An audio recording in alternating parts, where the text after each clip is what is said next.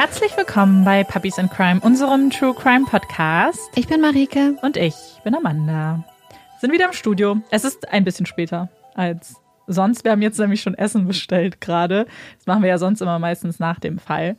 Aber wir haben schon ein bisschen Hunger und ich muss sagen, ich freue mich auch sehr. Wir haben heute Rahmen bestellt. Ich dachte gerade, du sagst, du freust dich auf den Fall. auf, nee, auf den gar nicht. Ich freue mich sehr auf den Fall. Aber äh, ich glaube, dazu musst du vielleicht noch was sagen? Mhm.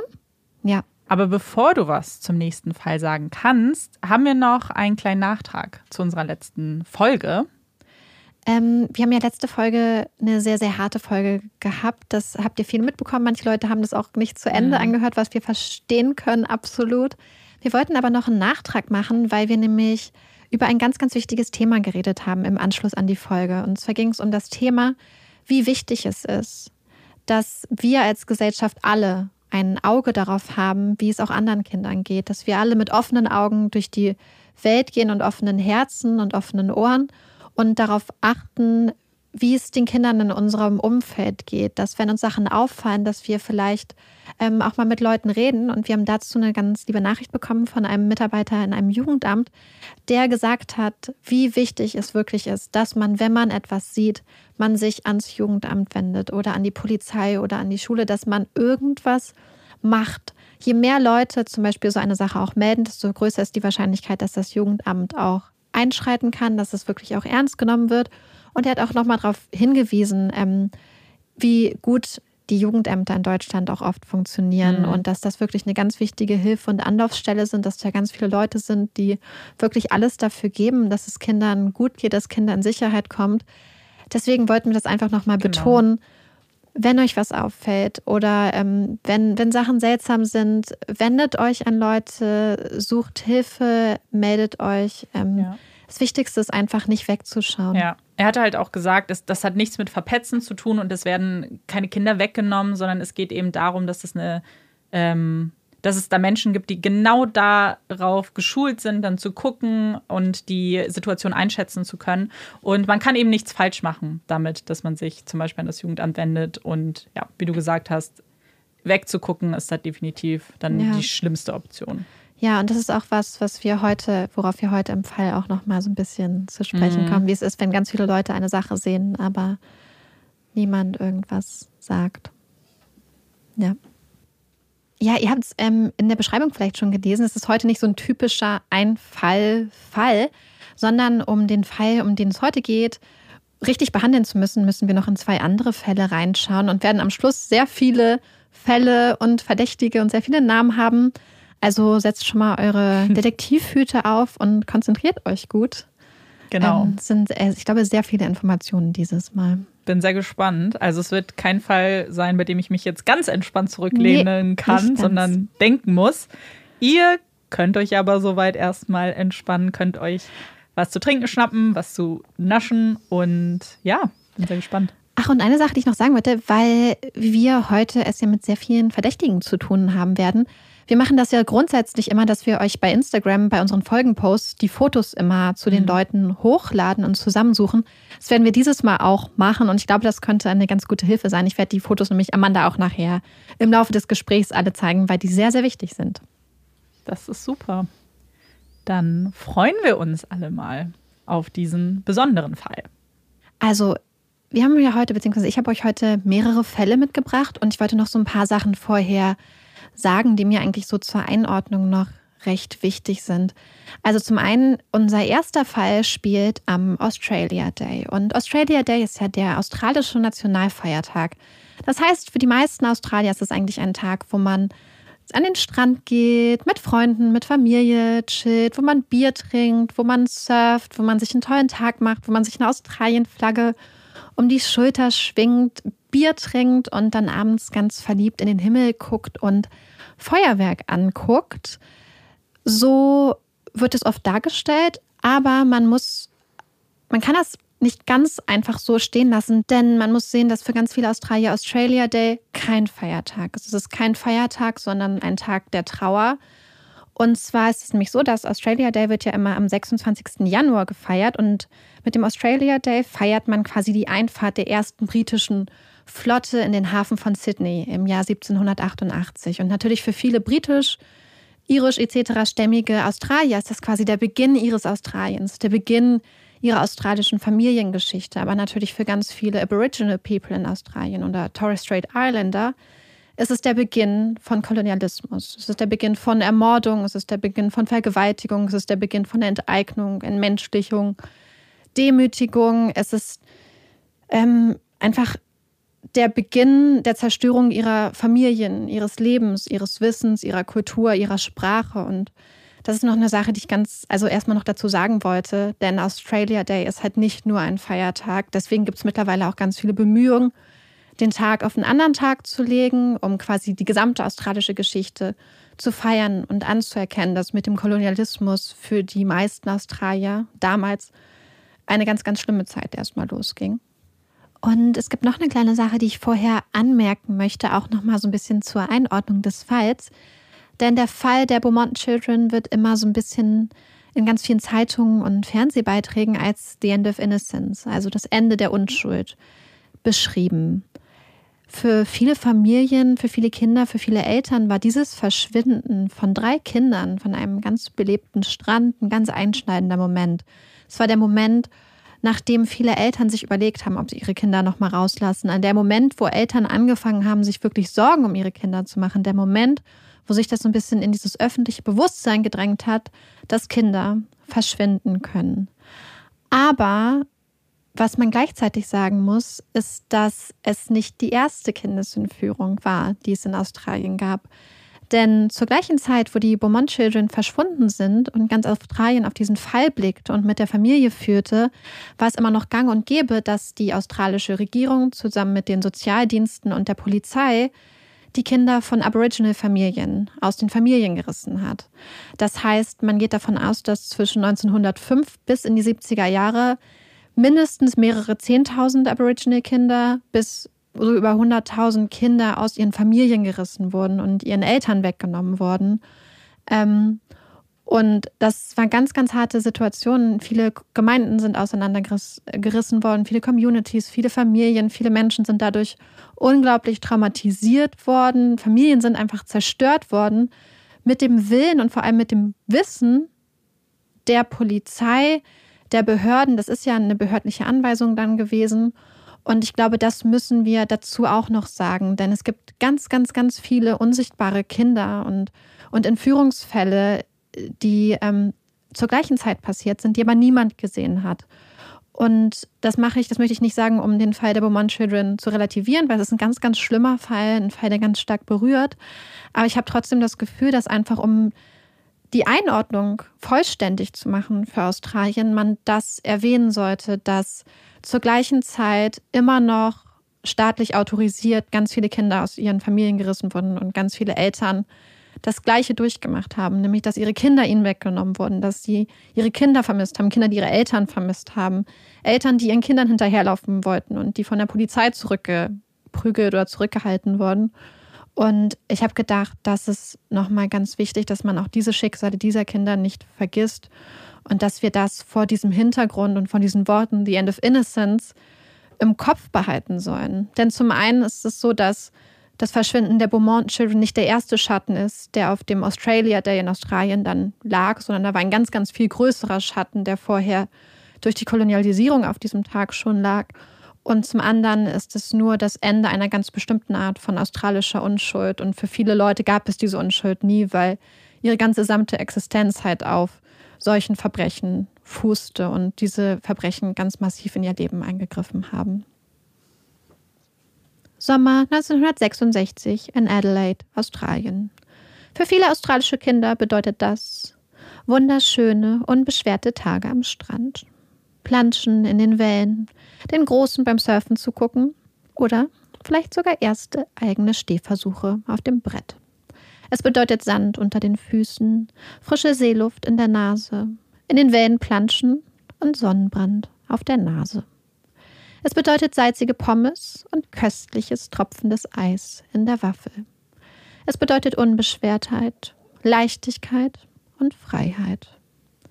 Auch für die drei Beaumont Children, Grant, Anna und die Älteste, Jane, ist es bis jetzt Ein ziemlich perfekter Sommer. Immer wieder hatten ihre Eltern ihnen in den letzten Wochen erlaubt, alleine Ausflüge zu machen. Jane, die älteste, ist mit ihren neun Jahren mittlerweile eine geübte Aufpasserin für ihre beiden kleinen Geschwister Grant, vier Jahre alt, und Anna, sieben Jahre alt. Auf Jane ist Verlass, das wissen ihre Eltern. Sie ist unglaublich verantwortungsbewusst, hat das vollste Vertrauen von Nancy und Jim. Heute ist der 26. Januar, Australia Day. Für viele Australier ein ganz besonderer Tag. Einheimische und Touristen drängen an die Strände des Landes, wollen den Tag im Kreise ihrer Liebsten genießen, wollen grillen, surfen und Sonnenbaden. Es verspricht ein heißer Tag zu werden. Langsam aber sicher steigen die Anzeigen der Thermometer. Es wird heiß. Richtig heiß. So einen Tag sollte man sicher nicht zu Hause verbringen. Nein, so ein Tag schreit förmlich nach Strand, Sand und einer erfrischenden Brise und kühlen Wellen. Ja, ein perfekter Strandtag. Das denken nicht nur die Kinder, sondern auch Mutter Nancy. Natürlich dürfen sie einen Ausflug an den Strand machen. Weit haben sie es ja nicht. Die Beaumonts leben in der Harding Street 109 in Somerton Park, einer ruhigen, hübschen Wohngegend mit kleinen Bungalows und Einfamilienhäusern, mit großen Vorgärten und schattenspendenden Bäumen. Mit dem Bus sind es keine fünf Minuten bis zum beliebten Glenelg Beach. Nancy gibt den Kindern noch etwas Geld mit. Acht Schilling und six Pence. Das reicht für die Busfahrt und für ein paar kleine Leckereien. Um kurz nach 10 Uhr morgens verabschieden sich Jane, Arno und Grant von ihrer Mutter, versprechen zum Mittag wieder zu Hause zu sein. Um kurz nach 10 besteigen sie gemeinsam den Bus nach Glenelg Beach, voller Aufregung und Vorfreude auf einen prima Tag am Strand. Während die Kinder auf dem Weg zum Strand sind, trifft Nancy eine Freundin, bis sie irgendwann nach Hause zurückkehrt und anfängt, das Mittagessen für die Kinder vorzubereiten. Bald werden die drei mit strahlenden Gesichtern und leuchtenden Augen durch die Tür fallen. Sand in der Kleidung, Salz auf der Haut und mit hoffentlich ordentlich Hunger. Seeluft macht ja bekanntlich hungrig. Welche Geschichten sie wohl heute erzählen werden? Doch die Mittagszeit vergeht. Das Essen der Kinder bleibt unangerührt. Ob sie den Bus verpasst haben? Die Zeit aus den Augen verloren haben? Vielleicht laufen sie ja nach Hause. Oder sie warten auf den nächsten Bus. Bestimmt werden sie ganz bald vor der Tür stehen. Nancy wartet. Die Zeiger der Uhr in der Harding Street 109 ticken unbeirrt weiter. Sekunden, Minuten, eine Stunde, noch eine Stunde. Mit jedem Ticken wird Nancy unruhiger. Langsam wachsen die Sorgen in ihrem Bauch. Wo sind die Kinder? Die Zeiger der Uhren ticken weiter. Noch eine Stunde. Dann geht die Tür auf. Jemand ist nach Hause gekommen. Es ist Vater Jim, der von einer Geschäftsfahrt zurück ist. Nancy erzählt ihrem Mann, dass die Kinder nicht nach Hause gekommen sind. Dass ein Bus nach dem anderen an der Haltestelle hielt. Dass keiner der Busse die Kinder nach Hause brachte. Jim und Nancy beraten, entscheiden sich, die Kinder zu suchen, fahren die Strecke zum Glenelg Beach immer wieder auf und ab, hoffen, bald die Gesichter ihrer Kinder zu sehen, sie in die Arme zu schließen und zu wissen, dass alles gut ist. Doch von den Kindern fehlt jede Spur. Der Tag vergeht, der Abend bricht an. Die Kinder hätten längst zu Hause sein müssen. Schließlich melden Nancy und Jim ihre Kinder bei der Polizei als vermisst und suchen alleine weiter. Stundenlang fährt Jim durch die Straßen, fährt hin und her, hält verzweifelt Ausschau, kehrt immer wieder nach Hause zurück, immer wieder in der Hoffnung, die Schuhe seiner Kinder im Flur zu sehen und sie sicher im Bett zu wissen. Doch die Nacht bricht an und von den Kindern fehlt weiter jede Spur. Jim sucht weiter. Am nächsten Morgen, nach einer Nacht voller Angst, voller Schmerz, voller Hoffen und Bang für Nancy und Jim, werden Jane, Anna und Grant offiziell von der Polizei als vermisst gemeldet. Eine der größten Suchaktionen der australischen Geschichte beginnt. Die Ermittler versuchen mit Zeugenaussagen die Bewegungen und Aktivitäten der Beaumont Children zu rekonstruieren.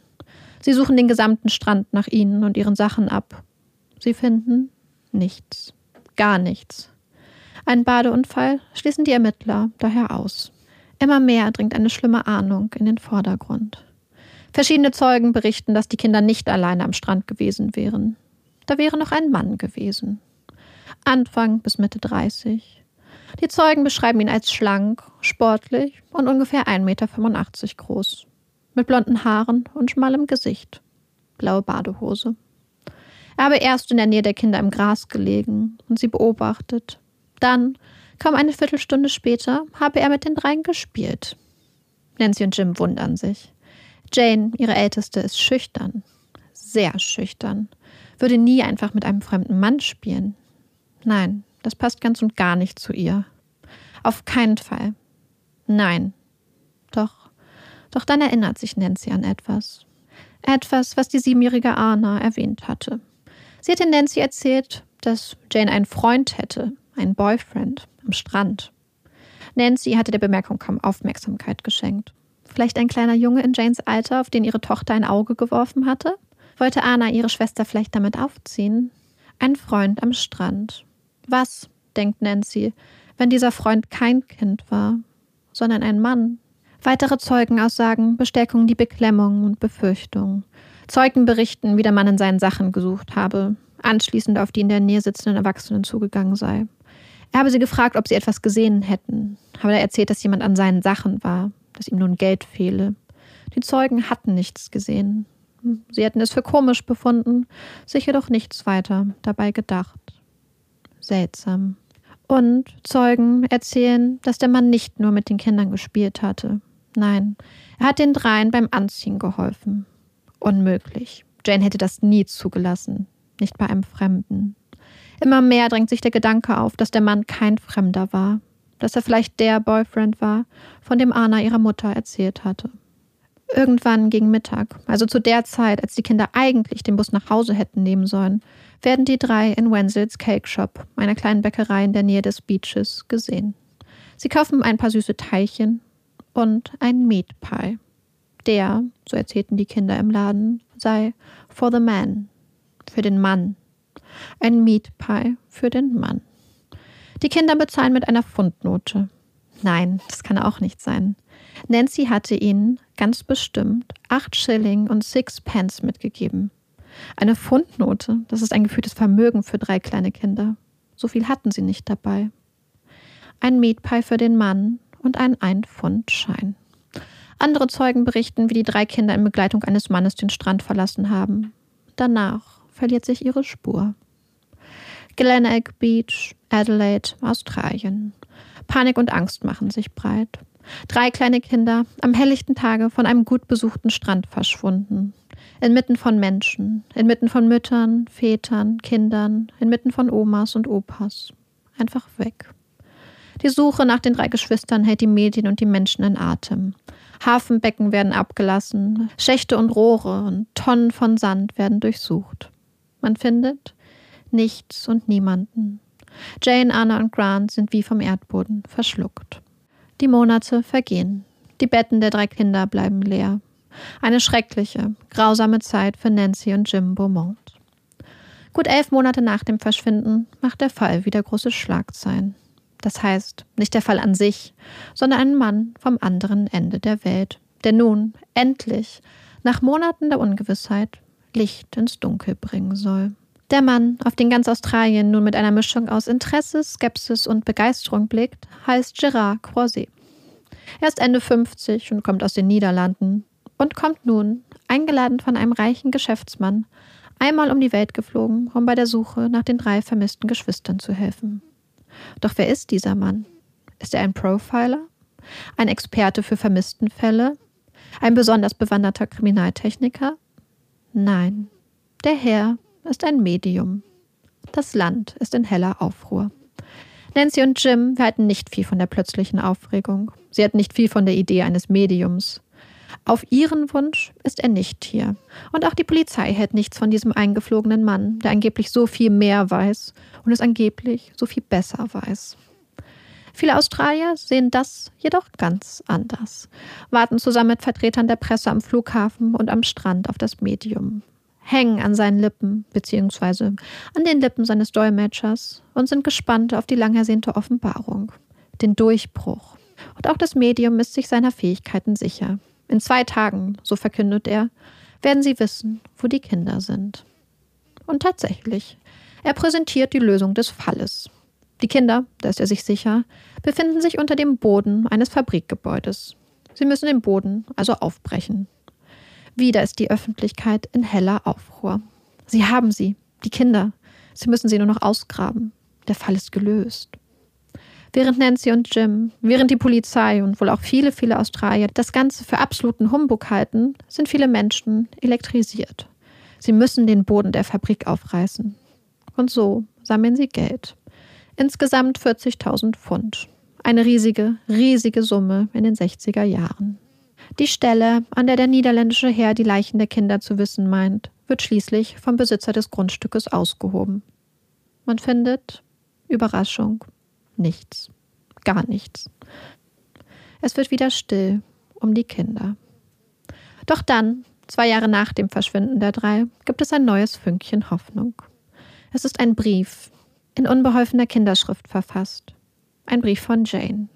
Sie berichtet, dass es ihr, Arne und Grant gut gehe. Der Mann kümmere sich gut um sie. Die Polizei vergleicht die Kinderschrift mit alten Schriftproben von Jane.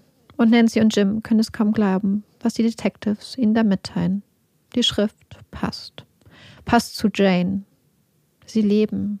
Vielleicht. Vielleicht leben sie. Leben, wenn man dem Briefstempel glaubt, acht Stunden südöstlich von Adelaide in Melbourne. Wir lieben euch immer noch. Love, Jane, Anna und Grant. So endet der Brief. Sie leben. Vielleicht. Als ein zweiter Brief eintrifft, wächst die Hoffnung.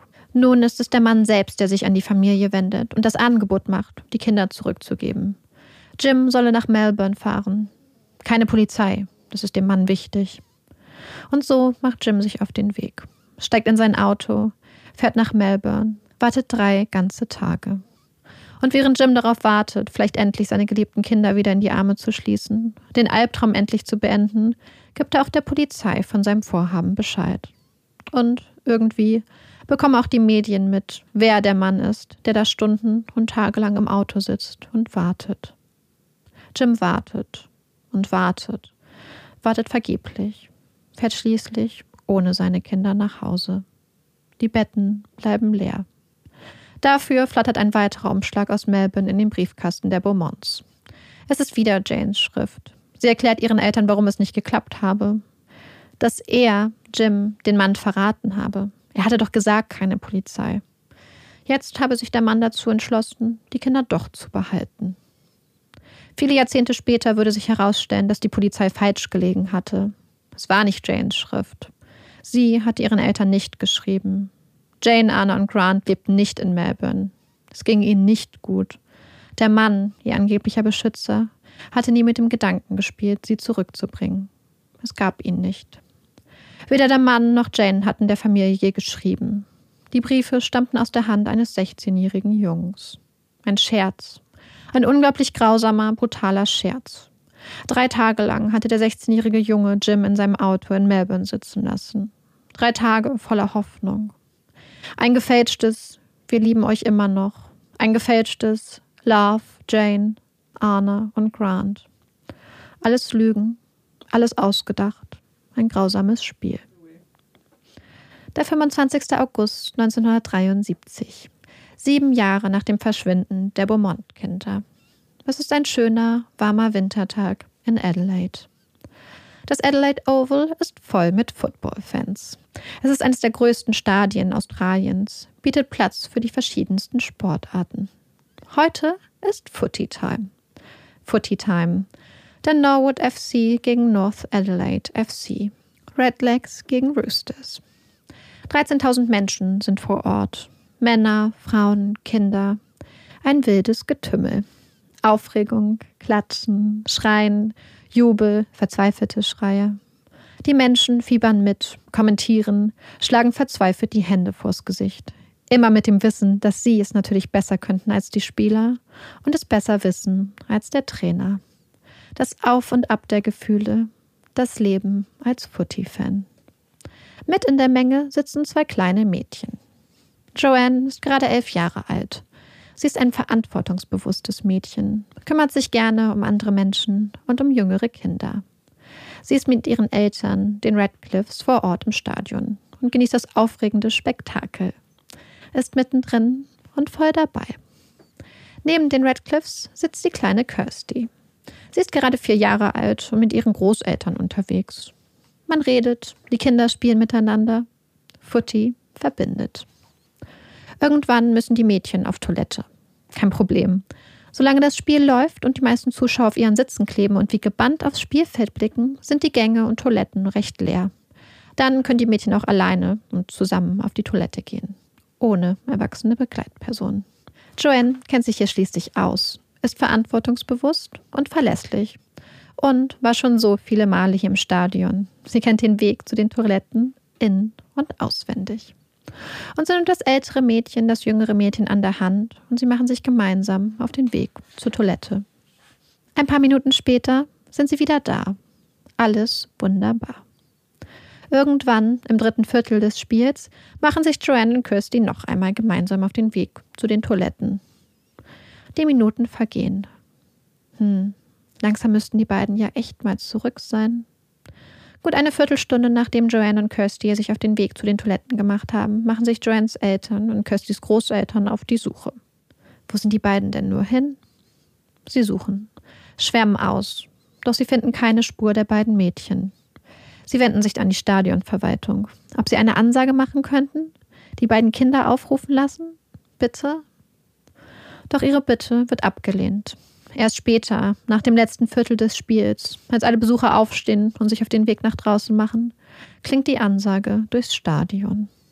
Doch alles Suchen und all die nun wachsamen Augen sind vergebens. Sie sind zu spät. Kirsty und Joanne sind verschwunden. Einfach weg. Die Polizei wird informiert und auch Kirstys Eltern, die circa drei Stunden von Adelaide entfernt bei einer Veranstaltung sind, werden angerufen. Sie machen sich sofort auf die dreistündige Rückfahrt, ahnen noch nicht, dass dies der längste Tag ihres Lebens werden würde. Als sie in Adelaide ankommen, fehlt von Kirsty immer noch jede Spur. Ihre Großmutter ist aufgelöst und weint. Die Suche geht weiter und auch die Medien bekommen Wind von dem Verschwinden der kleinen Mädchen. Erinnerungen werden wach. Erinnerung an einen unglaublich heißen Sommertag sieben Jahre zuvor. Australia Day. Das Verschwinden von drei kleinen Kindern. Schon wieder. Diesmal zwei kleine Kinder. Verschwunden an einem vollen, belebten Ort. Unter den Augen tausender Footy-Fans. Am nächsten Tag ist das Verschwinden der beiden Mädchen die Schlagzeile Nummer eins. Die Stadt denkt und gedenkt der Beaumont-Kinder, sieht die Ähnlichkeit und hofft auf ein anderes Ende. Als die Geschichte des Verschwindens auf den Titelseiten der Zeitung prangt, melden sich immer mehr Zeugen bei der Polizei. Sie berichten von Beobachtungen des gestrigen Tages. Sachen, die sie meistens nur ganz beiläufig wahrgenommen hatten. Sachen, die nun auf einmal ganz anders wirken. Die nun ein mulmiges Gefühl hinterlassen. Und die fragen, hätte ich etwas ahnen können? Hätte ich etwas tun können? Was wäre, wenn? Viele verschiedene Zeugen und Zeuginnen melden sich bei der Polizei, haben die Kinder an den unterschiedlichsten Orten gesehen. Da gibt es die Aussage eines 13-jährigen Jungs. Er sagt, dass da ein Mann gewesen sei. Er habe ein kleines Mädchen unter den Arm geklemmt gehabt, sie in Richtung des Stadionausgangs getragen. Ein älteres Mädchen habe ihm am Ärmel des Sakkos festgehalten, ihn gegen die Schienbeine getreten, an ihm gezerrt und geschimpft. Der Junge hatte sich nicht weiter dabei gedacht Bestimmt ein Vater, der versucht, das Stadion zu verlassen, bevor die ganzen Menschenmassen sich auf den Weg machen und die Ausgänge verstopfen. Oder vielleicht hatten sich die Mädchen ja auch einfach nur schlecht benommen.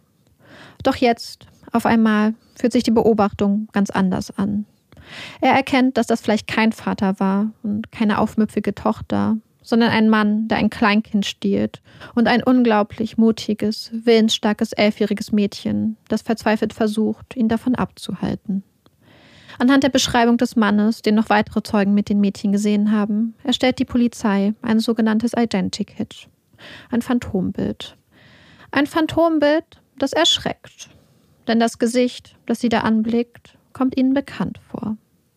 Das Männergesicht, das sie da mit leblosen Augen anblickt, ist hager, hat schmale Lippen, heruntergezogene Mundwinkel, eine hohe Stirn, die Haare und einem Herrenhut aus Filz versteckt, er habe gehumpelt, berichten einige Zeugen.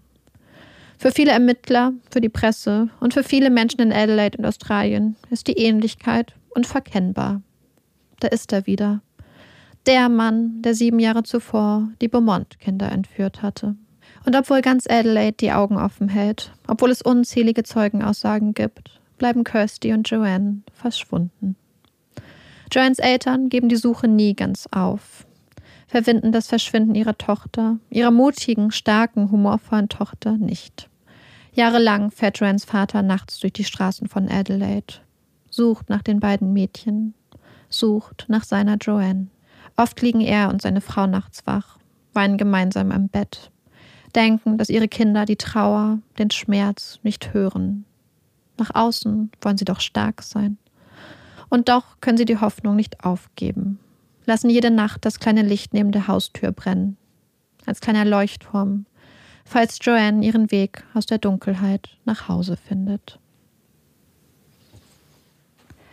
So, das sind jetzt erstmal quasi die ersten beiden Fälle. Ich hatte ursprünglich vorgehabt, nur den Fall der Beaumont-Kinder zu machen, aber da es so viele Parallelen gibt und die beiden Fälle auch immer wieder zusammen genannt werden, habe ich gedacht, der Vollständigkeit halber mache ich einfach beide, auch weil man die Theorien eigentlich nicht wirklich besprechen kann, ohne beide Fälle anzugucken. Mhm. Und deswegen würde ich euch jetzt empfehlen, vielleicht zu unserer Instagram-Seite zu gehen und euch die Bilder von den Leuten, über die wir jetzt sprechen und auch die Phantombilder anzugucken. Ich habe die jetzt hier quasi vorbereitet für Amanda. Das heißt, ihr könnt das dann zeitgleich mit Amanda ja. und mir so ein bisschen entdecken und vielleicht auch euch eine Meinung zu den verschiedenen Theorien und Beteiligten bilden. Und zwar, Amanda, hier habe ich einmal, das ist das Foto von den Beaumont-Kindern. Mhm. Das heißt, der Mann, der mit ihnen gesehen wurde. Und das ist der Mann mit Hut mhm. vom Adelaide Oval. Jetzt wollte ich dich erstmal fragen, was sind dir für dich so die auffallendsten Sachen, was so gleich ist oder was ist dir am krassesten aufgefallen? Oder würdest du oder könntest du dir vorstellen, dass es mhm. da eine Verbindung gibt? Erstmal ja, ich glaube, dass die Gesichtsstruktur relativ ähnlich ist. Die haben beide sehr lange Gesichter, schmale Gesichter. Ich glaube, das, was wahrscheinlich allen am meisten auffällt, sind die Wangenknochen. Mhm. Also, dass das eben diese, was du auch beschrieben hast, dieses leicht eingefallene Gesicht, fast ein bisschen, so hager hast du es, glaube ich, äh, genannt. Ich glaube, das sieht man bei beiden ganz gut. Vor allem, wenn man sich natürlich bei der zweiten Person den Hut dazu denkt, ja. ähm, weil die erste Person bei den Beaumont-Schildern. Nee, das, das ist ja von Adelaide Oval mit dem Hut. Ja, ja, ja, aber genau, ich meine, ja. genau, aber die erste Person so, hat ja, ja, keinen Hut. Genau. genau. Und genau. wenn man, und bei der fällt natürlich die hohe Stirn auf, aber ja. wenn man jetzt sich den Hut da dazu denken würde. Ja, dann, dann sah es sehr ähnlich aus. Ja, ja, ne? genau. Mhm. Und ich finde auch die Ohren, guck dir mal die Ohren an, weil ich finde, die Ohren sehen auch recht mhm. ähnlich aus. Und ich habe das Gefühl, dass wenn man quasi die Bilder vergleicht, dass wenn die obere Person die Mundwinkel so ein bisschen runtergezogen hätte, dass das vielleicht auch passen würde. Ja. So, und wie angekündigt, gucken wir uns jetzt mal an, welche Leute mit diesen Fällen immer in Verbindung gebracht werden. Ich werde später dann noch zum dritten Fall kommen, wenn wir uns einen der Verdächtigen angucken. Und zwar der erste Verdächtige ist ein Name, der uns allen bekannt vorkommen sollte, denn es ist Derek Percy. Wer unsere Folge 41 gehört hat, in den Dünen, wo, äh, in den Dünen, wo wir über die Wonder-Morde in Sydney reden, dem könnte der Name noch bekannt vorkommen, denn Derek Percy ist ein ganz, ganz berüchtigter Sexualstraftäter und ähm, Mörder in Australien, dessen Name irgendwie, habe ich das Gefühl, immer wenn es auch ungeklärte Morde gibt, die mit Kindern zu tun haben, genannt wird. Wir haben hier auch übrigens ein Foto direkt von ihm. Mhm. Was sagst du? Das Witzige ist, ich hatte es gerade ja schon gesehen, mhm. als wir über die anderen Bilder gesprochen ja. haben. Und äh, ich habe ihn sofort wiedererkannt von dem anderen Fall, ja. weil da hatte, hatten wir den natürlich uns auch das ist ein angeguckt. sehr eindrückliches Gesicht, finde genau, ich. Genau, das vergisst man auch nicht, weil ich finde, er sieht ex also er sieht so einfach äh, um jetzt mal das Klischee zu bedienen, einfach böse aus. Dieses Bild ist einfach, das lässt einen so erschaudern fast. Und ich glaube, dass da schon vieles passt. Ich weiß nicht, dieses lange Gesicht halt schon alleine, was mhm. man halt einfach sieht. Ja, also Derek Percy wird immer genannt, deswegen wollte ich ihn hier auch aufführen. Es gibt aber ein paar Sachen, die. Also es gibt natürlich Gründe, warum mhm. er aufgeführt wird. Und zwar ist es die Tatsache, dass er mit mehreren ungelösten Mordfällen in Verbindung steht. Ähm, er ist auch wegen einem Fall ins Gefängnis gekommen, die Ermordung eines kleinen Mädchens, wo er aber aufgrund von Insanity dann quasi den Rest seines Lebens auch im Gefängnis verbracht hat, aber nicht so rechtskräftig verurteilt mhm. wurde, mhm. weil er schuldunfähig war. Er hat halt immer so ganz starke ähm, ja, Erinnerungslücken gehabt. Aber ähm, man geht davon aus, dass er sehr viele Kinder entführt, ähm, sexuell missbraucht und ermordet hat. Deswegen würde das theoretisch, obwohl wir ja nicht genau wissen, was mit den Kindern passiert ist, passen.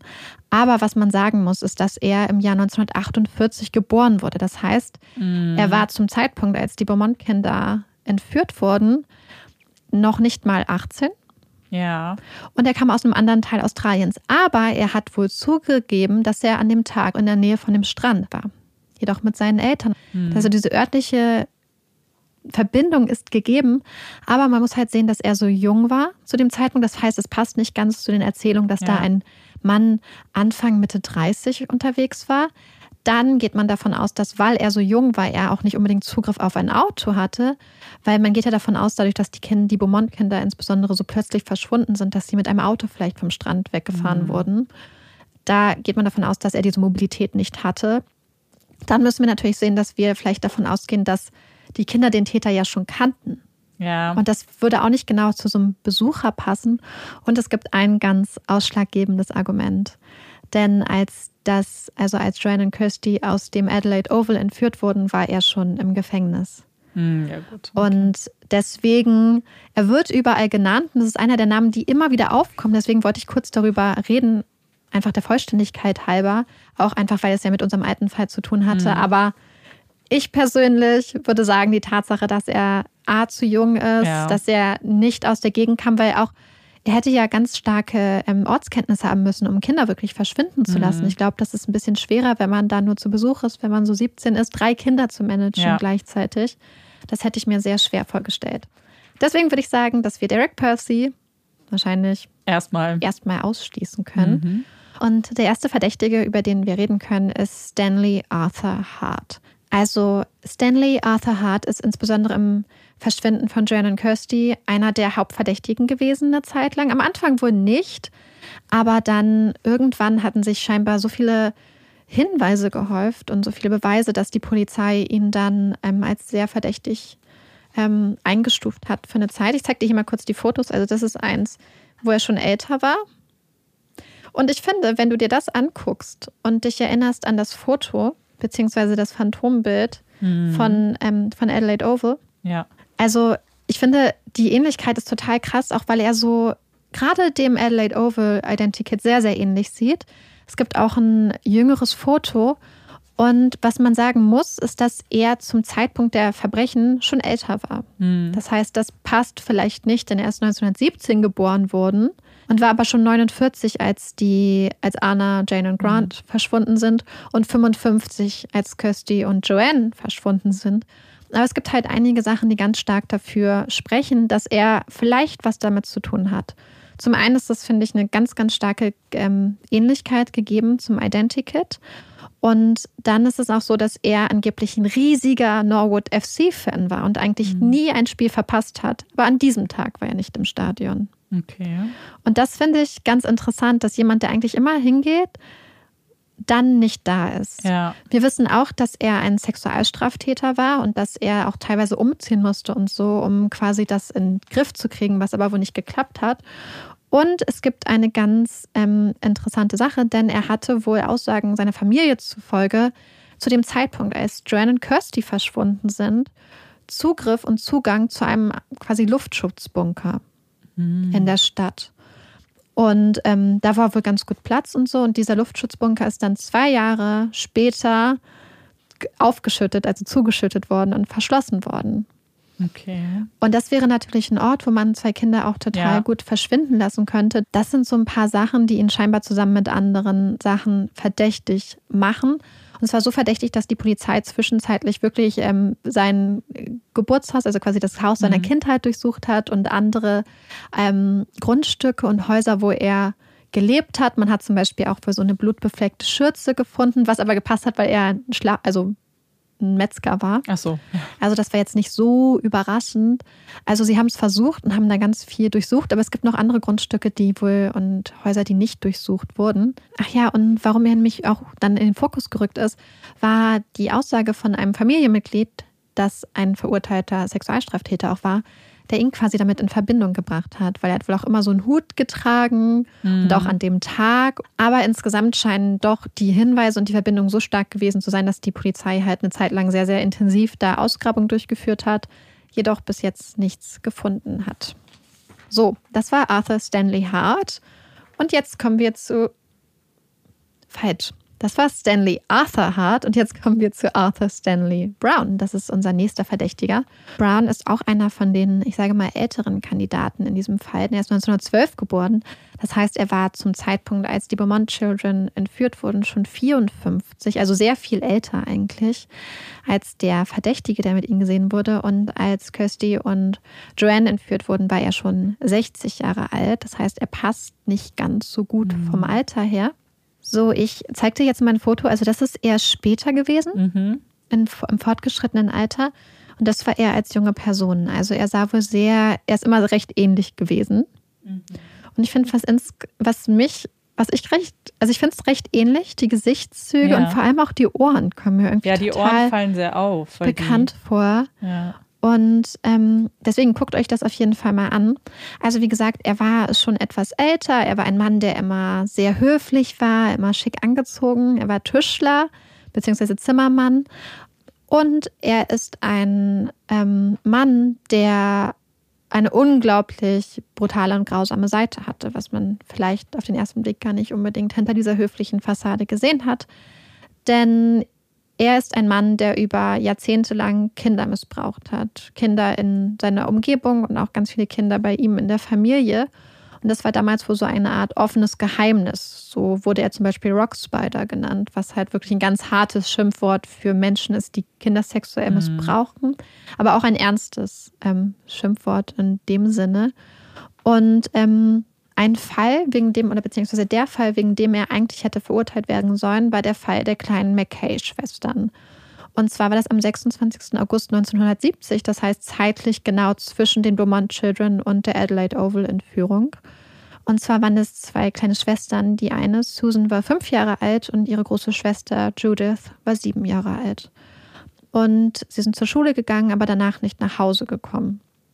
Und dann ging halt die Suche los und später hat man die beiden Schwestern dann gefunden. Das heißt, jemand hatte sie sexuell missbraucht, jemand hatte sie gewürgt, mit dem Messer auf sie eingestochen und eins der Mädchen ist quasi so mit Sand im Mund erstickt. Und ähm, dann gab es jahrelang vergebliche Ermittlungen, bis irgendwann 1998, also ungefähr 28 Jahre später, ein Familienmitglied von Arthur Stanley Brown die Serie Crime Stoppers, also quasi das australische mhm. Pendant zu Aktenzeichen XY, gesehen hat und dachte, das kommt mir irgendwie bekannt vor und ähm, hat den Verdacht geäußert, dass Arthur Stanley Brown der Täter sein könnte. Und dann gab es ganz viele Ermittlungen und hat ganz viel bei ihm im Umfeld herumgefragt. Und dann hat sich herausgestellt, dass ähm, so sind 45 Fälle von Kindesmissbrauch ans Licht gekommen, Gott. die auf sein Konto gehen. Und er war dann auch höchst verdächtig im Mordfall der McKay-Schwestern. So war er zum Beispiel angeblich total ja, wie besessen von diesem Fall zum Beispiel. Und es hätte auch zeitlich gepasst, dass er dann, dann lang gefahren ist. Und ähm, die Mädchen gingen beide auf die Schule, wo er zu dem Zeitpunkt angestellt war. Und was noch gruseliger ist, dass ganz viele von seinen Opfern oder den Überlebenden seiner sexuellen Übergriffe berichtet haben, dass sie genau dort missbraucht und vergewaltigt wurden, wo die beiden Mädchen später gefunden wurden. Mhm. Das heißt, das ist auch ein ganz enger Zusammenhang. Man hat ihn dann ähm, vor Gericht gestellt, aber die erste Jury konnte sich nicht genau einigen. Und bevor es dann zum zweiten Prozess kommen konnte, wurde er dann quasi wegen unter anderem Demenz für nicht ähm, prozessfähig erklärt, sodass da eigentlich dann nie ein abschließendes Urteil gekommen ist. Aber man geht halt davon aus, dass er der Täter war, weil es halt einfach diese ganzen krassen ähm, mhm. Parallelen und Hinweise gibt. Also, was spricht für ihn? Also, ich denke mal, man sieht eine ganz starke Ähnlichkeit mhm. zu diesem Identikit, zu diesem Phantombild. Dann hat er zwei Kinder entführt, zwei Schwestern, mhm. was ja mhm. auch so logistisch gesehen vielleicht recht ja. ähnlich ist. Es ist ein sehr, sehr ähnliches Alter. Ähm, es gibt wohl Hinweise, dass er zumindest nach 1973 also auch in Adelaide gewesen sein muss. Das Problem bei ihm ist so ein bisschen, dass die ähm, Akten darüber, wo er wann wie gearbeitet hat und wie er sich bewegt hat, nicht mehr existieren. Und zwar zum einen, weil es mal eine Flut in Brisbane war. Also er hat ja nicht in Adelaide gewohnt, sondern woanders. Und die hat wohl viele Akten zerstört. Aber es gibt auch die Theorie, dass er dadurch, dass er später im Staatsdienst tätig war, vielleicht selbst seine eigenen mhm. Akten gelöscht hat, um vielleicht seine Spuren zu verwischen. Und ähm, was auch noch passen würde, ist, dass eine der Zeuginnen vom, äh, von der Adelaide Oval-Entführung ihn erkannt hat. Mhm. Sie hat nämlich, als es damals dann um diese Entführung und den Fall der McKay-Schwestern ging, hat sie quasi sein Bild gesehen und hat gesagt, hey, das ist doch der Mann, den ich damals mit den beiden Mädchen gesehen habe beim Adelaide mhm. Oval. Was problematisch natürlich ist, sie war damals 14 Jahre alt und sieht ja. 25 Jahre später oder, oder mehr noch einen Mann im Fernsehen und sagt, das ist der Mann. Aber was für die Polizei eigentlich recht überzeugend war, ist die Tatsache, dass sie von einer Brille geredet hat, die der Mann dabei hatte. Und das war ja nicht auf dem Identikit-Foto, wenn du dich mhm. daran erinnerst. Aber Star Arthur Stanley Brown hat, Stanley Arthur Brown hatte wohl immer so eine Brille. Mhm. Und das heißt, dieses Detail, was sie eigentlich nicht wissen konnte, war ja. für die Polizei dann recht überzeugend. Ähm, und er hatte sich wohl vom Aussehen her nicht so dolle geändert. Das heißt, dass sie ihn erkannt haben könnte, würde vielleicht auch Sinn geben. Aber ich glaube, dass man hier sehen muss, dass gerade wenn man Leute im Zusammenhang mit bestimmten Sachen sieht, dass vielleicht auch Erinnerungen so ein bisschen überschrieben werden, wenn ja, man das dann auf einmal damit ähm, in Verbindung bringt und vielleicht auch so im Kopf durchspielt, könnte das die Person sein und dass man in dem Moment schon das Bild so ein bisschen überschreibt, habe ich das Gefühl. Mhm. Ähm, und es gibt noch ein paar andere Sachen, die, finde ich, dagegen sprechen. Zum einen Adelaide. Das heißt, er hatte eigentlich keine Verbindung wirklich zu dem Ort und dann müsste man sich fragen, warum sollte er im Jahr 1966 nach Adelaide dort drei Kinder entführen und dann nochmal sechs Jahre später, wenn er zu diesem Ort eigentlich keinerlei Verbindung hätte, das wäre ja sehr weit weg. Und ich weiß nicht, ich habe manchmal das Gefühl, dass gerade bei solchen Sachen oft auch so Gelegenheit Diebe macht. Und dann hätte er auch vielleicht Ortskenntnis haben müssen und einen Ort, wo er die Kinder hinbringt und alles. Und gerade wenn man ja eigentlich als Tourist unterwegs ist, ist das ja vielleicht ein bisschen schwerer, weil in so ein Hotel mitnehmen, ja. bei der öffentlichen Aufmerksamkeit hättest du die Kinder ja nicht nehmen können. Und dann hatte ich das Gefühl, dass es ganz, ganz massive Unterschiede gibt zum Fall der McKay-Schwestern. Und zum einen ist es ja die Tatsache, dass der Fall der Beaumont Children war 1966. Mhm. Quasi nehmen wir an, das ist der erste Fall, wenn man von dem Fällen von Kindesmissbrauch jetzt absieht. Und das ist ein Fall, wo er drei Kinder entführt hat. Und diese Kinder nie wiedergefunden wurden. Das heißt, man musste davon ausgehen, dass es eigentlich sehr gut, in Anführungsstrichen, für eine Entführung gemacht ist. So ein bisschen mit ja. Know-how vielleicht auch. Und dann, drei Jahre, nee, vier Jahre später, entführt er bei sich in der Nähe zwei kleine Mädchen, hat entwickelt eine komplette Besessenheit von diesem Fall, hinterlässt die Leichen an dem Ort, wo er andere Kinder quasi missbraucht hat, also oder ganz dicht in dieser Nähe von diesem Ort, lässt die Leichen auch offen liegen, hat für teilweise so die Sachen gefaltet und so, sodass sie gefunden werden. Und dann Nochmal drei Jahre später geht er zurück nach Adelaide und entführt zwei Kinder. Aber auch diese Kinder verschwinden komplett. Und ich hätte gedacht, dass es irgendwie seltsam ist, wenn man erst so einen Fall hat, der vielleicht gar keine Verbindung zu ihm hat, dann einem, wo er so mh, mm, so unvorsichtig, was, was den mhm. Fundort und den Tatort etc. und die Beweise angeht, vorgeht, nur um dann drei Jahre später wieder zwei Kinder komplett verschwinden zu lassen. Ich finde, das wäre ein seltsamer Ablauf. Weißt du, was ich meine? Naja, eigentlich würde es mehr Sinn ergeben, andersrum halt, dass mhm. du, dass deine Taten also es klingt ja immer grausam, aber so ist es ja. ja. Täter werden ja eigentlich besser in dem, was sie tun mit ihren Verbrechen, ja. weil sie aus ihren Fehlern womöglich lernen. Aber hier hast du ist ja schon erwähnt, dieser erste Fall ist ja fast ja ein Verbrechen, das ja nicht besser hätte für ihn dann, ja. wenn er es gewesen wäre, ähm, laufen können. Und dann eben so ja. unvorsichtig zu werden, ist unwahrscheinlich. Ja, und ich finde auch, also ich finde, dass die Ähnlichkeit vom Foto total gegeben ist, mhm. aber er passt halt, ich frage mich halt, ob man einen Mann, den man, der Mitte 50 ist, ob man den als Mitte 30 beschreibt. Und ich glaube ja. nicht besonders, wenn man ihn ganz körpermäßig sieht, also mit einer ja. Badehose. Naja, ich glaube, man muss erstmal grundsätzlich, wenn wir über alle sprechen, ich meine, wir haben es jetzt schon so oft erwähnt in anderen Folgen, aber das ähm, natürlich dann alles basiert ja auf Zeugen und Zeuginnen und äh, die können sich natürlich irren, aber bei so einem großen Unterschied bin ich dann auch ein bisschen skeptisch, muss und ich sagen. Bei so vielen Zeugen war ja teilweise genau. der Mann, gerade bei den Beaumont Children, auch mit den Leuten teilweise geredet hat, Ja, genau. beispielsweise. Und ähm, ja, deswegen hatte ich da auch das Gefühl, dass da vielleicht wirklich einfach jemand genommen wurde, der sehr, sehr grausam war Mhm. und der Opfer hatte, die in ein ähnliches Alter gefallen sind, aber wo es eigentlich vom Modus operandi doch anders war, irgendwie Mhm. so vom Gefühl her. Ja. Weil ich dachte auch erst, dass das für mich war das am Anfang eine ganz überzeugende Theorie eigentlich.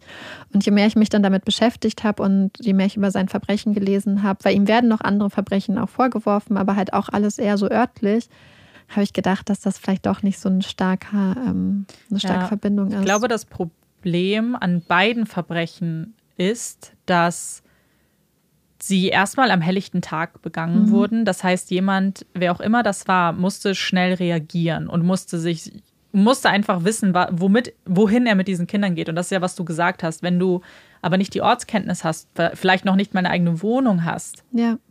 woher sollst du wissen, wo du diese Kinder mit, ja, mit so vielen Augen ja irgendwie, wo du die sicher Ja. wegbringen kannst? Also, Ja, das ist, das, Das- war halt auch so. Und ich, ich habe das, also deswegen, das, ja, bis jetzt ähm, sind drei Leute, die immer wieder genannt Mhm. werden, wo ich bis jetzt keinen für besonders überzeugend gehalten habe, Ja. tatsächlich.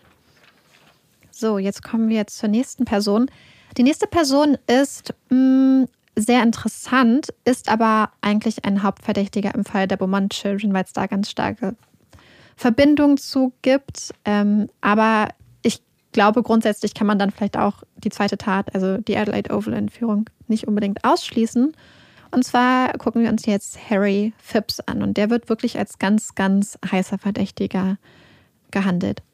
Also das ähm, hier auf der rechten Seite ist Harry Phipps. Es gibt Gott sei Dank auch gerade bei Google auch Bilder, wo er direkt mit dem Identikit von den Beaumont Children nebeneinander ge ähm, gelegt wird quasi. Und ähm, ich finde, das ist eigentlich kein schlechtes Match, insbesondere wenn man sich auch wieder die großen Ohren anguckt, aber gerade auch mit der Adelaide Oval-Entführung, was die Ohren angeht. hm, Wieder auch jemand mit einer sehr hohen Stirn.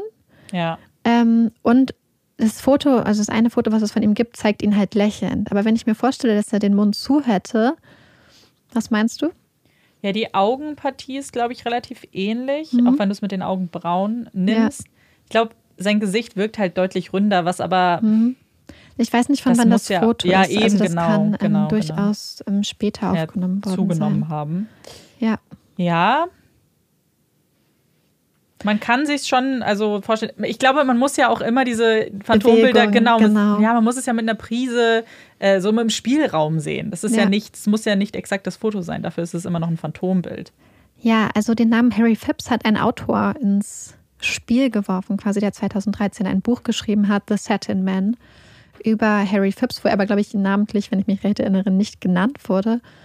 Und Harry Phipps war ein Geschäftsmann, ein sehr reicher Geschäftsmann. Er war Millionär und hat ganz in der Nähe von Glenelg Beach gewohnt und zwar fußläufig erreichbar. Er hat aber gleichzeitig auch noch Fabriken in North Plimpton, also es ist ungefähr vier Kilometer entfernt von Glenelg Beach. Er war ein ganz angesehenes Community-Mitglied, also ganz angesehen in der Gemeinde, in der Gemeinschaft, ein anständiger Mann, so wie wir das ja oft äh, kennen. Und genau, er wurde auch immer beschrieben als groß, schlank, sportlich, was ja dann auch eigentlich ganz gut zu der Beschreibung passen wollte, mit äh, freundlichem Lächeln. Aber Harry Phipps hat wie viele unserer anderen Verdächtigen auch wohl eine ganz, ganz dunkle Seite gehabt. Und zum einen gibt es dann die Aussagen von seinem Sohn Hayden. Und Hayden hat seinen Vater beschuldigt, ihn als Kind bis zum jugendlichen Alter massiv sexuell missbraucht und vergewaltigt zu haben. Und zwar scheint es so, dass sein Vater so eine Art Fetisch für Satin hatte.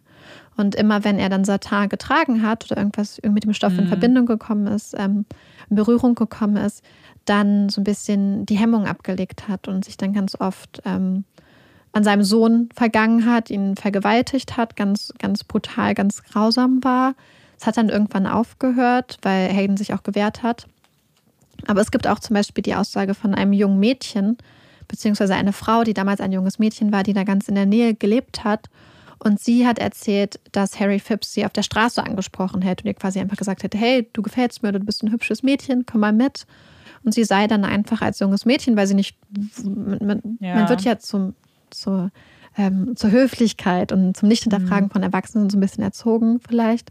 Sie ist dann einfach mitgegangen und dann hat er sie einfach an so einer ruhigen, verlassenen Stelle vergewaltigt im Dreck. Und ähm, als er dann fertig war, hat er ihr vorgeworfen, dass sie seine Kleidung zum Beispiel schmutzig gemacht hätte und was das denn soll. Und diese Frau hat davon aber niemals jemandem erzählt, weil sie sich sicher war, dass ihr Vater sie wahrscheinlich verprügeln oder beschimpfen oh würde.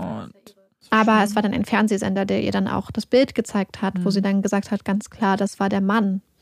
Und es ja. würde ja auch passen zu der Geschichte, die Hayden quasi erzählt hat, dass er ganz lange von seinem Vater sexuell missbraucht wurde. Warum ähm, Harry Phipps eigentlich recht oben auf den verdächtigen Listen steht. Zum einen für viele die Ähnlichkeit zum Identikit, also zum Phantombild.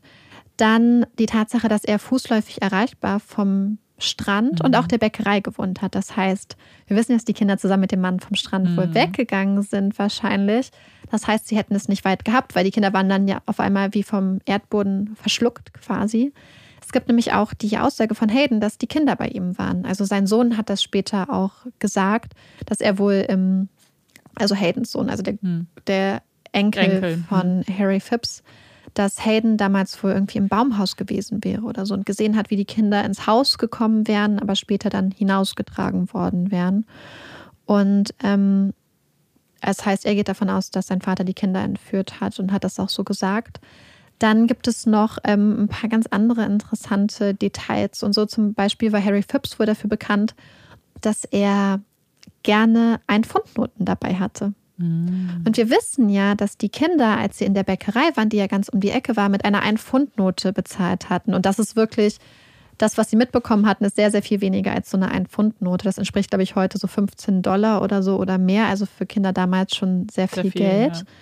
Ja. Ähm, und deswegen, das würde ja vielleicht dafür sprechen, dass er ihnen eine Ein-Pfund-Note gegeben hatte. Und das ist übrigens auch eine der Sachen, was die Ermittler immer wieder gesagt haben. Vielleicht erinnerst du dich an den Moment, wo er die Leute gefragt hat, ob sie durch seine ja, Sachen gegangen wären. Gesehen haben. Und es gibt die Theorie, dass der Täter sich so ein bisschen das Vertrauen der Kinder erschlichen hat, indem er mit ihnen gespielt hat, indem er sie vielleicht kannte und ihnen dann ihr Geld gestohlen hat. Und dann hättest du drei kleine Kinder, die mehrere Kilometer von zu Hause entfernt sind. Oh Gott, ja. Und sie haben kein Geld mehr für den Bus nach Hause oder für was zu essen. Und dann ist da ein netter Mann, der ihnen eine Ein-Pfund-Note gibt und sagt, hey, vielleicht ich bringe euch nach Hause oder ich kaufe euch was zu essen. Und einige Leute gehen davon aus, dass der Täter quasi bewusst den Kindern das Geld gestohlen hatte, um sie ja ein bisschen so abhängig zu machen, ja. dass sie ihm vertrauen, dass sie in einer anderen Situation sind und umdenken müssen. Auf jeden Fall war Harry Phipps jemand, der sehr gerne mit ein Pfundnoten bezahlt hat, was wir auch gleich noch bestätigt bekommen von ein paar anderen Leuten.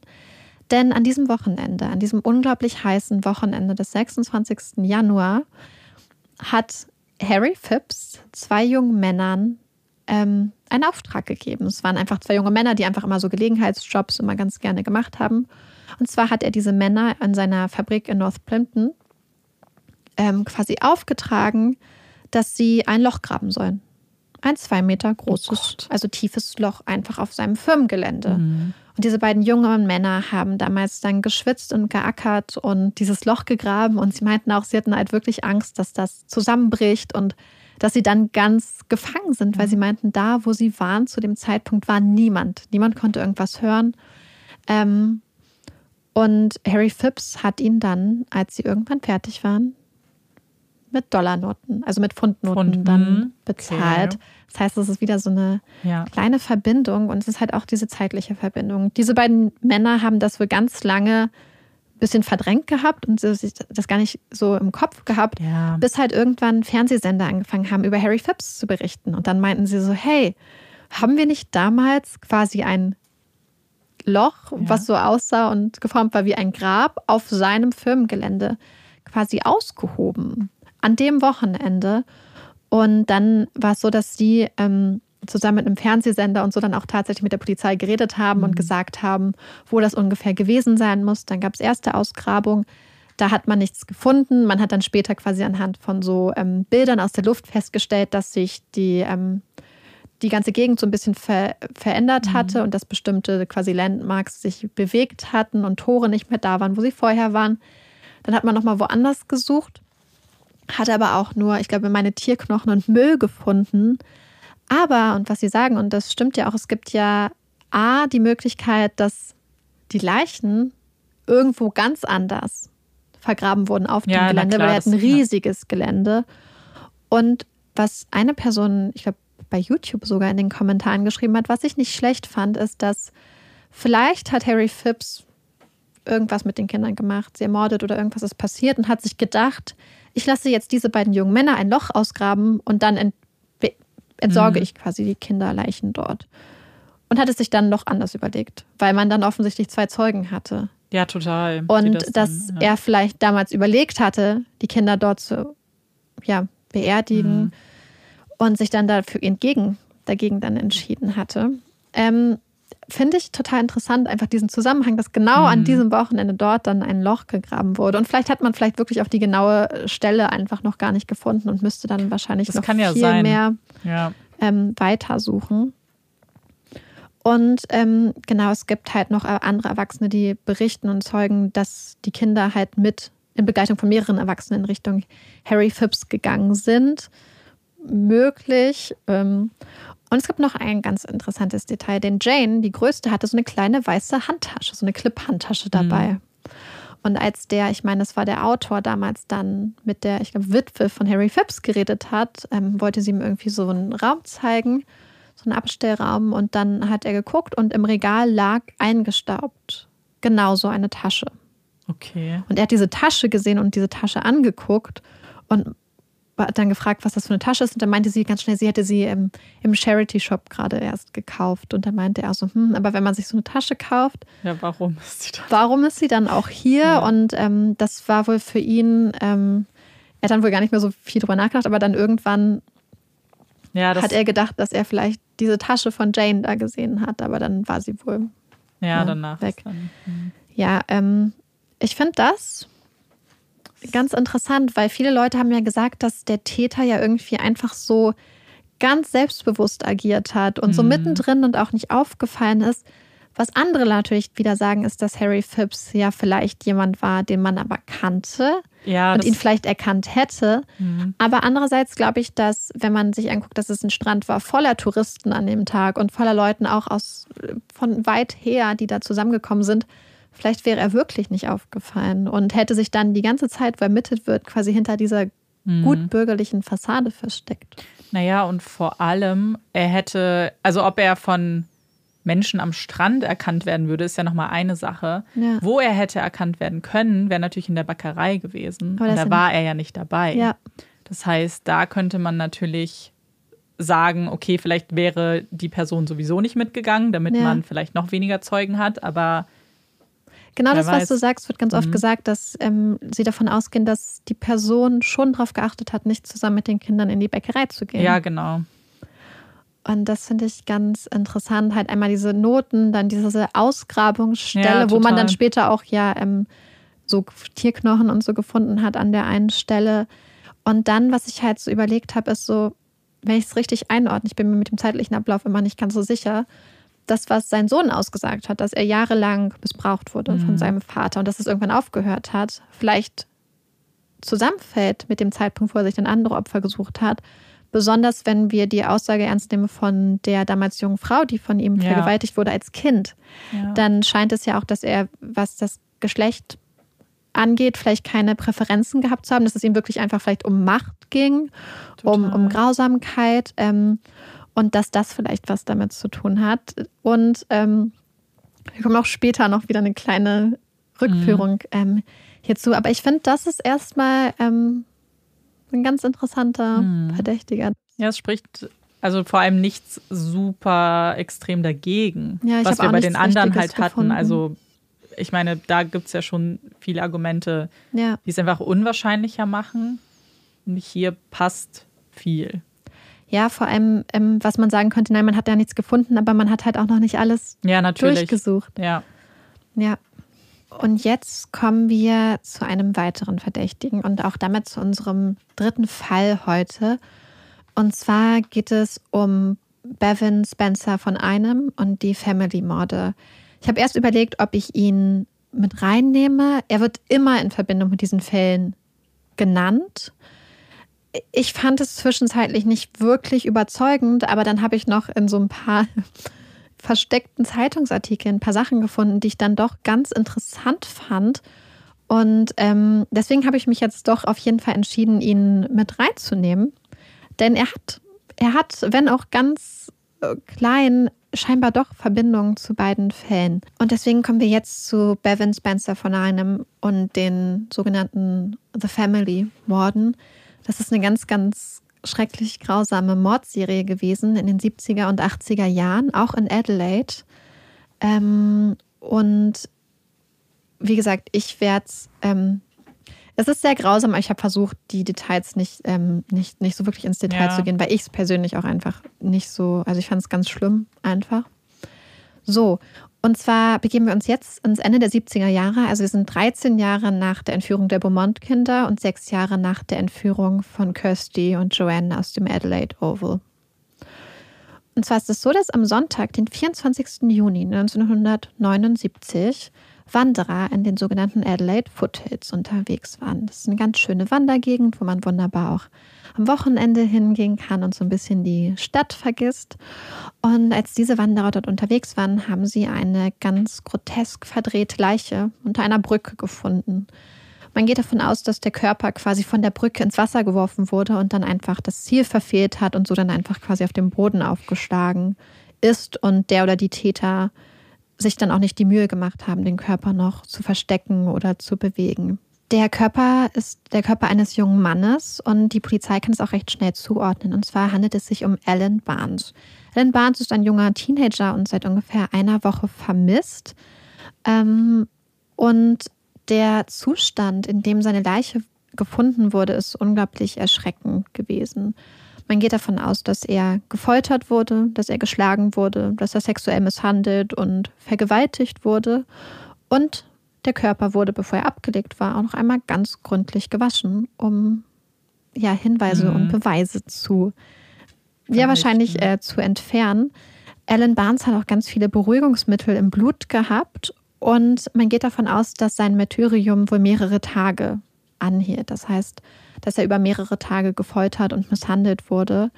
Und man geht davon aus, dass dann nach mehreren Tagen der Folter dann ähm, durch diese Folter ein massiver Blutverlust eingetreten ist, woran Alan dann am Schluss auch gestorben ist.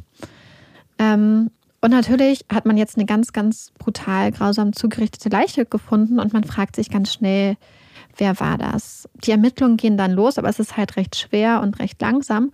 Aber Zeugen haben gesehen, wie Ellen wohl zu mehreren Menschen ins Auto gestiegen ist. Und das ist wohl der letzte Moment, wo man ihn dann noch lebend gesehen hat. Und zwei Tage nach dem Fund geht noch ein ganz interessanter Anruf bei der Polizei ein. Denn ein anonymer Anrufer sagt der Polizei einen Namen. Und zwar den Namen Bevan Spencer von einem. Die Polizei notiert den Namen und macht dann aber erstmal nicht viel mehr mit dieser Information. Und zwei Monate später, Ende August 1979, wird ein weiterer Körper gefunden. Und zwar sind Fischer auf dem Port Adelaide River unterwegs und entdecken schwarze Mürsicke im Wasser. Und sie denken so, hm, was ist denn da? Und ähm, stochern da so ein bisschen rum und entdecken recht schnell, dass da Körperteile in den Säcken drin sind. Und es ist die Leiche von Neil Muir. Er ist 25 Jahre alt und ist einen Tag vorher verschwunden. Die Leiche ist auch ganz übel zugerichtet. Das heißt, der Torso wurde ausgehöhlt und man hat die ganzen Organe und Innereien entnommen und hat stattdessen dann seine Schienenbeine und seine oh Arme in den Torso quasi ja gestopft und hat ihm auch, also man hat die Stellen der Haut, wo quasi Tattoos waren, hat man entfernt und diese Stellen dann auch in den Torso mit reingestopft. Er hat auch eine massive Kopfwunde, aber man geht davon aus, dass dieser Schlag und diese Verletzung nicht tödlich war, sondern ihn quasi nur außer Gefecht gesetzt hat. Denn genau wie im Fall bei Alan ist sein Tod durch massiven Blutverlust durch sexuellen Missbrauch eingetreten. Das heißt, man hatte jetzt zwei Mordfälle in zwei Monaten, aber die Polizei hat das erstmal nicht miteinander in Verbindung gebracht. Das heißt, sie haben die Gemeinsamkeiten wohl nicht gesehen. Aber zur gleichen Zeit, wo Neil gefunden wurde, ist einer der Polizisten in der Ermittlung von zu Allens Tod dann nochmal durch die ganzen Akten gegangen und hat dann nochmal diesen Namen gesehen, der der anonyme Anrufer gegeben hatte. Bevan Spencer von einem.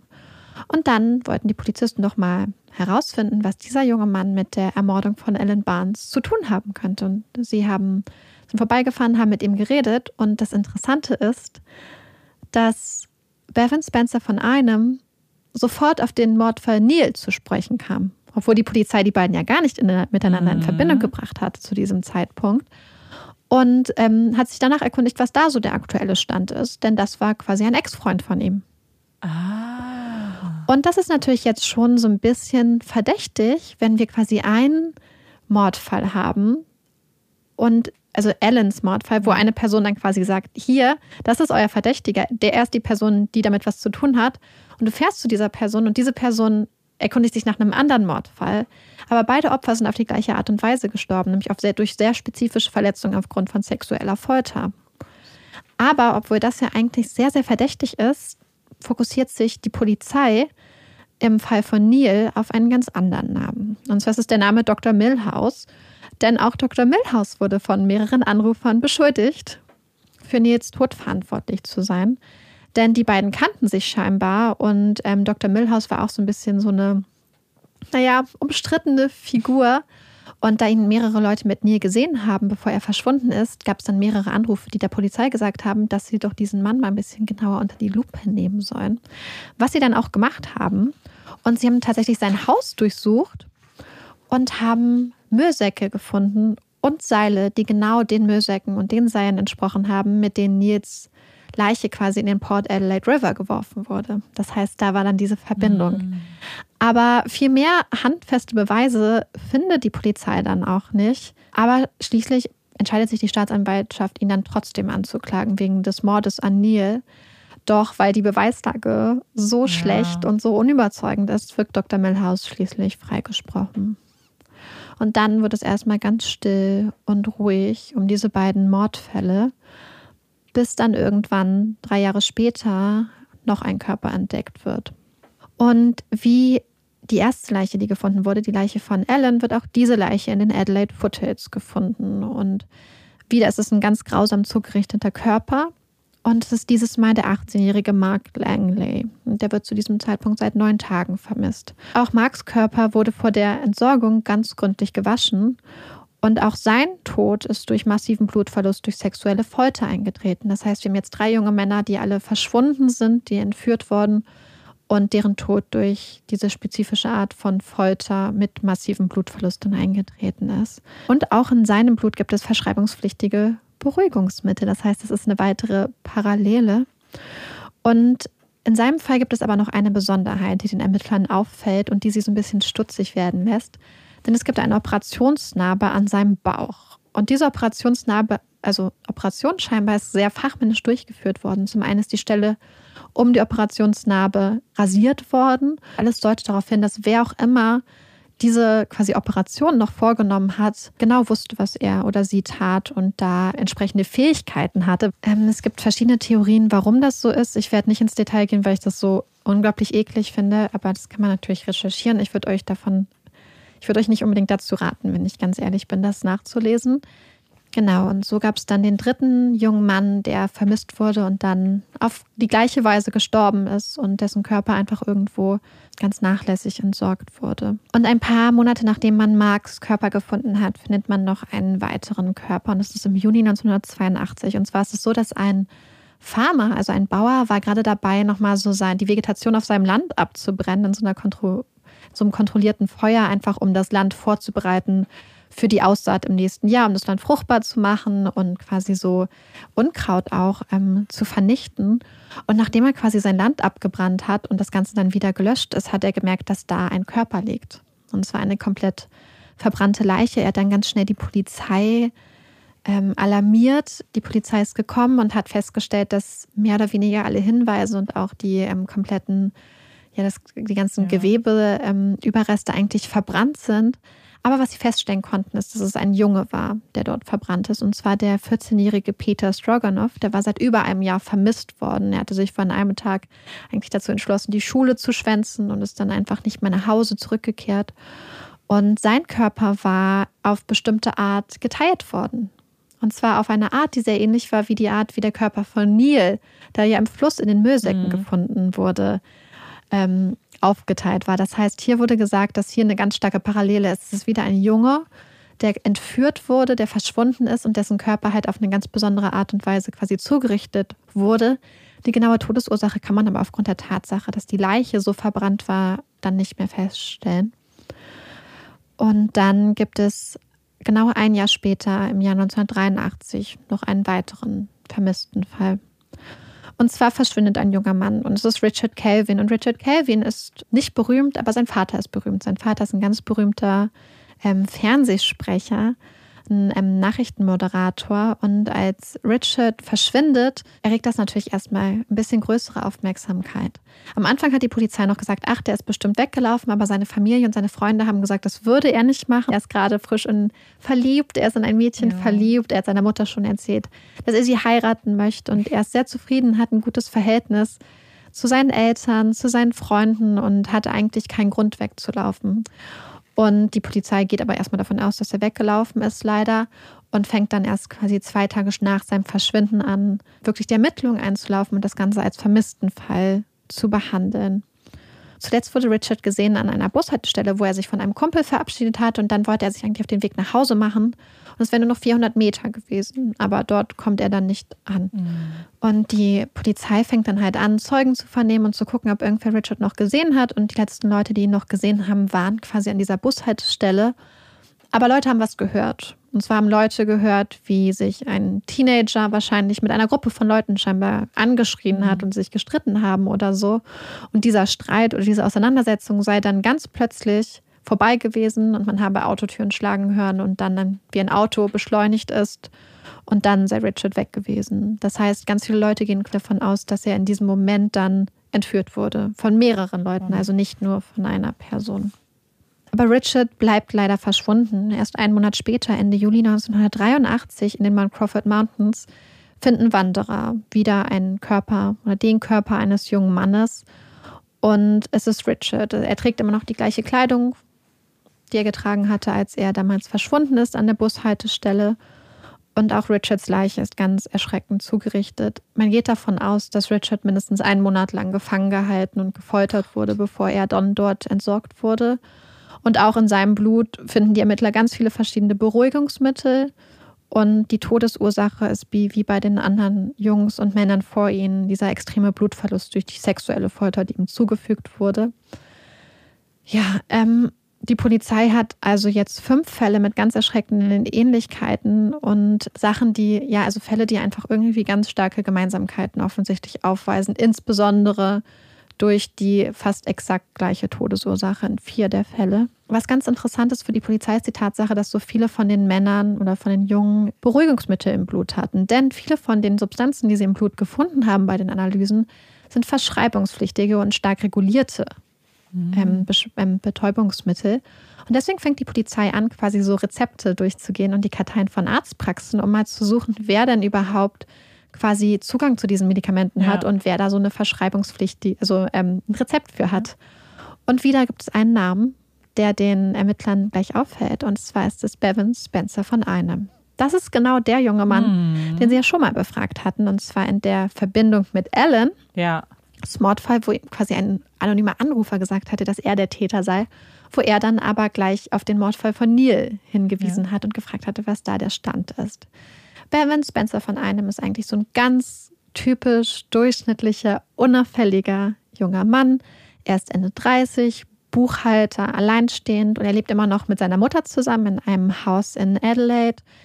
Er wird immer als freundlich beschrieben, unauffällig, so wie man das ja oft kennt eigentlich. Allerdings hat Bevan auch so ein bisschen eine dunklere Seite, denn er leidet zum Beispiel an Schlaflosigkeit und fährt oft stundenlang dann nachts mit dem Auto durch Adelaide. Also er nimmt verschiedene Beruhigungsmittel, um mit seiner Schlaflosigkeit klarzukommen. Mhm. Gleichzeitig konsumiert er sehr, sehr viel Alkohol und fährt halt einfach nachts immer durch die Gegend. Und die Polizei fängt dann natürlich an zu überlegen, hm, er ist ja jetzt schon in einigen Fällen ähm, verdächtig aufgrund seiner Verbindung zu den Getöteten, beziehungsweise aufgrund von anonymen Hinweisen und jetzt auch aufgrund der Tatsache, was er für verschreibungspflichtige Medikamente zu Hause hat. Und dann reden sie mit ihm und was sie auch schaffen, ist, sie lokalisieren und machen den anonymen Anrufer ausfindig, der ihnen damals den Tipp gegeben hat im Fall Alan mhm. Barnes. Und das ist ganz interessant, denn dieser anonyme Anrufer ist angeblich ein guter Freund von Bevan Spencer von einem und berichtet, dass die beiden sich ein paar Jahre vorher kennengelernt haben und dass die beiden ganz oft durch Adelaide gefahren seien, sind und dass sie dann junge Männer eingesammelt haben, dass sie diesen jungen Männern Partys versprochen haben und Alkohol und schöne Frauen und ihnen dann quasi gesagt haben, hey, hier möchtest du ein paar mhm. Tabletten und haben immer gesagt, das wären Koffeintabletten. Aber tatsächlich war es meistens waren es Roofies, also mhm. Rohypnol oder das andere Beruhigungsmittel, für das Bevan Spencer von einem auch eine, ähm, ein Rezept hatte. Dieser Zeuge beschuldigt Bevan Spencer von einem und sagt auch, dass er was mit diesen Mordfällen wohl zu tun hat. Das heißt, ähm, es gibt auf einmal ganz starke Hinweise daran, dass Bevan Spencer von einem nicht vielleicht nicht nur die Mordfälle verübt hat, sondern auch an so einer ganz krassen Serie von Sexualverbrechen gegenüber jungen Männern hm. beteiligt war. Denn zu dem Zeitpunkt sind ganz, ganz viele junge Männer auf den Straßen quasi eingesammelt, damit Drogen ruhig gestellt geworden und dann sexuell missbraucht und vergewaltigt worden. Und auf einmal hat die Polizei einen Verdächtigen für die Mordfälle und auch für diese Missbrauchsserie. Der anonyme Zeuge sagt auch, wo diese, diese Übergriffe dann stattfinden. Das Interessante bei diesem Zeugen ist übrigens, dass er komplett die Schuld immer auf Bevan Spencer von einem legt. Das heißt, er selbst, obwohl er dabei ist, weist komplett jede Schuld von sich ja. und sagt, dass er damit eigentlich gar nichts zu tun hat. Also er gesteht, bis zum gewissen Grad dabei gewesen zu sein, aber eigentlich, als hätte er übernimmt mhm. keinerlei Verantwortung für die Taten. Das muss man hier nochmal im Hinterkopf behalten. Auf jeden Fall sagt dieser Zeuge, dass die ähm, Übergriffe dann immer in dem Haus von Freundinnen der beiden stattgefunden haben, denen sie dann stattdessen dann, also quasi als Ausgleich dafür, dann unter anderem Drogen und Alkohol besorgt haben. Und die Übergriffe finden auch im Haus von Bevan Spencer von einem statt. Der wohnt ja noch mit seiner Mutter und alle paar Wochenenden überlässt die ihrem Sohn das Haus. Und es ist ganz interessant, denn das Haus ist so gebaut, beziehungsweise die Einfahrt, dass man quasi die ganze Einfahrt hochfahren kann mhm. und dann dort ungesehen und unbeobachtet von den Nachbarn Leute aus dem Auto ins Haus transportieren kann. Also es ist eine ganz blickgeschützte Einfahrt. Ja, und Anfang November 1983 erhebt dann die Anklage, also die Staatsanwaltschaft offiziell Anklage gegen Bevan Spencer von einem. Und zwar sagen sie halt zum einen, dass sein Alibi unglaublich löchrig ist. Er hatte mhm. ausgesagt zuerst, dass er an dem Wochenende krank gewesen wäre, dass er zu Hause gewesen wäre, dass er gar nichts gemacht hatte. Dann hat er immer wieder gesagt, dass er die Leute gar nicht kannte. Gleichzeitig wurde er in zwei, hatte er Verbindung zu mindestens zwei von den Fällen.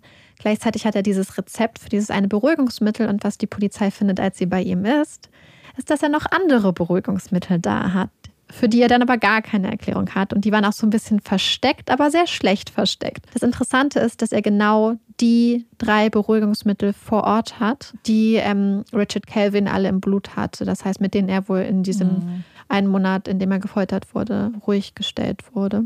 Und schließlich haben sie dann noch einen ganz guten Beweis, wo sich dann auch Bevan Spencer von einem gar nicht mehr rausreden kann.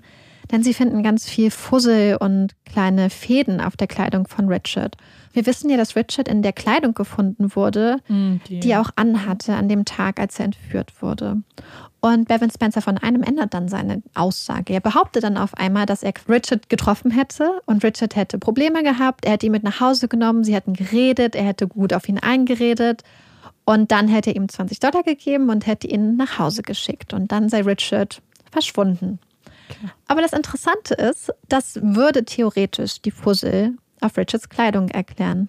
Aber nur theoretisch, denn die ähm, Ermittler gehen davon aus, dass dadurch, dass es so viele Fussel sind und so eine große Anzahl, dass diese Fussel nicht einen Monat vorher auf die Kleidung gekommen mhm. ist, sondern dass ähm, Richard kurz vor seinem Tod im Schlafzimmer gewesen sein muss, weil es halt sehr, sehr viele Fussel sind.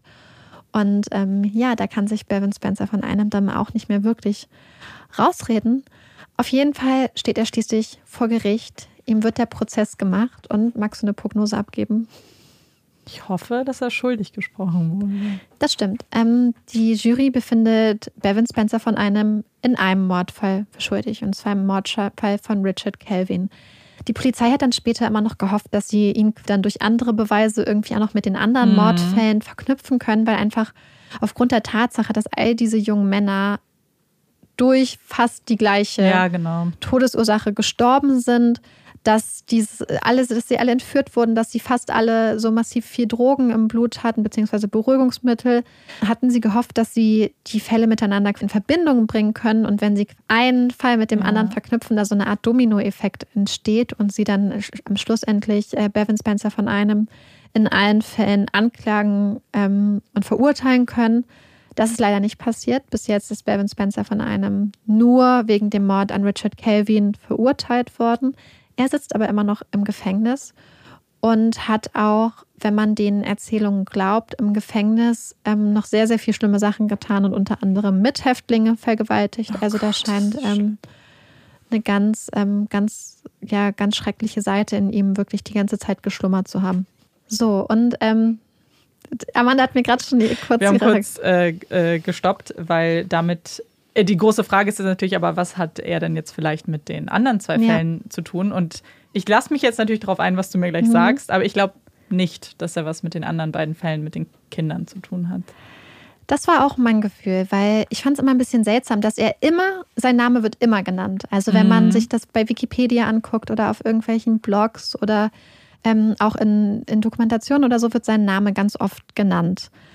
Ich fand das einfach aufgrund der Sachen, nicht so überzeugend. Aber es gibt erstmal einen Grund, warum das überhaupt so ist. Ja. Und zwar ist es so, dass sein, ähm, er wurde dann einmal als Partner in Crime bezeichnet. Also Mr. B, das ist der Mann, der ihn quasi da anonym beschuldigt hat und später auch im Prozess gegen ihn ausgesagt hat, ähm, ihn mit den Mordfällen in Verbindung gebracht hat. Mhm. Und zwar hat er gesagt, dass Bevan Spencer von einem ihm gegenüber erklärt hätte, dass er ein Jahrzehnt vorher an zwei Entführungsfällen beteiligt gewesen wäre. Das würde natürlich dann total passen. Mhm. Die Sache ist die, dass zu diesem Zeitpunkt war es so, dass Mr. B, wie ihn alle immer nennen, gegen Bevan Spencer von einem ausgesagt hatte.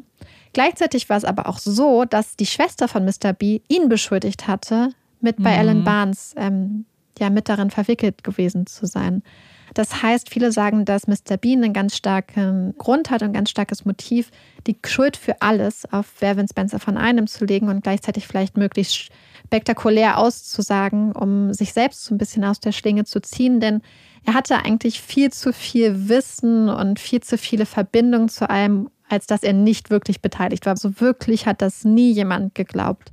Auf jeden Fall hat er irgendwann gesagt, dass Bevan Spencer von einem in diesen Sachen äh, beteiligt gewesen aber zu dem Zeitpunkt, warum dem viele nicht so wirklich Glauben geschenkt haben, ist, dass seine Aussagen zu dem Zeitpunkt immer spektakulärer wurden und immer unglaubwürdiger und dass man dachte, hm, das ergibt ja wenig Sinn. Ja, naja, wäre es vor allem irgendein unbekannter Entführungsfall, den man vielleicht ja. nur kennt, wenn man involviert ist. Aber das war ja ein sehr großer Fall in Australien und wie du sagst, eine Spektakularität dann ja gar ja. nicht zu übertreffen. Und was man natürlich auch sehen muss, ist, dass Bevan Spencer von einem, wenn man sich das alles so anguckt, vielleicht nicht der smarteste mhm. Entführer war.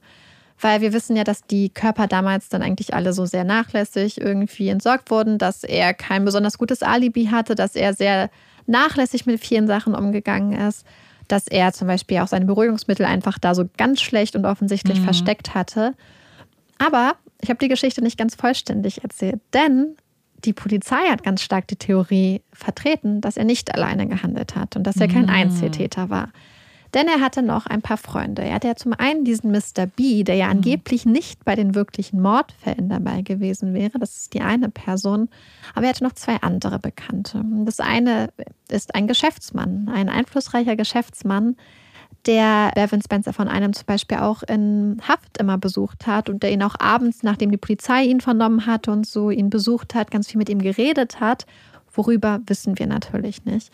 Das Interessante an diesem Geschäftsmann ist, dass er in der Nähe eine, ein Fabrikgebäude hatte. Und als das durchsucht wurde, hat man quasi eine zweite Etage gefunden. Und auf, dem ganzen, auf dieser ganzen zweiten Etage gab es nur einen Gegenstand. Und zwar eine Matratze. Mhm. Und warum da einfach in einem leeren Raum eine Matratze lag, ja. konnte er auch nicht wirklich erklären. Aber es wäre ja theoretisch vielleicht ein Ort, wo man jemandem, jemanden hm, gefangen halten total. könnte. Das ist der eine Verdächtige. Und ähm, dieser Geschäftsmann hat auch einen sogenannten Roommate. Und zwar war das ein Doktor. Ein Doktor, der damals recht bekannt war in der Stadt und der später auch verurteilt wurde wegen ganz viel sexuellem Missbrauch. Er hat wohl über viele, viele Jahre junge Männer massiv sexuell missbraucht. Und da gäbe es natürlich die Verbindung, dass er eventuell Bevan Spencer von einem mit Beruhigungsmitteln hätte versorgen können. Ja. Und wir erinnern uns an die Operationsnarbe und auch um die ja sehr fachmännisch zerlegten Leichen. Das stimmt. Wir gehen ja davon aus, dass Bevan Spencer von einem, der ja einfach nur Buchhalter wäre, das vielleicht nicht hätte machen können, dass er nicht die Fähigkeiten dazu hätte. Deswegen ging die Polizei immer davon aus, dass er das nicht alleine war, dass er kein Einzeltäter war. Mhm. Und durch den einen Geschäftsmann haben wir halt einfach diese Verbindung, auch jemanden, der ihm noch immer wieder besucht hat, immer wieder mit ihm geredet hat. Wir haben einen Mediziner theoretisch noch im Team. Und wir wissen ja auch, dass insbesondere im Fall von Alan Barnes und Richard Kelvin mehrere Leute immer in den Autos waren, mit denen sie entführt wurden. Das spricht nämlich auch gegen die mhm, Einzeltäter-Theorie. Das heißt, hier könnten einmal mehrere Leute quasi mit im Boot gewesen sein. Und das würde vielleicht die ganze Sache auch ein bisschen drehen, was die anderen Entführungen angeht. Denn weil ich habe überlegt, ich weiß nicht, wie du das siehst, ja.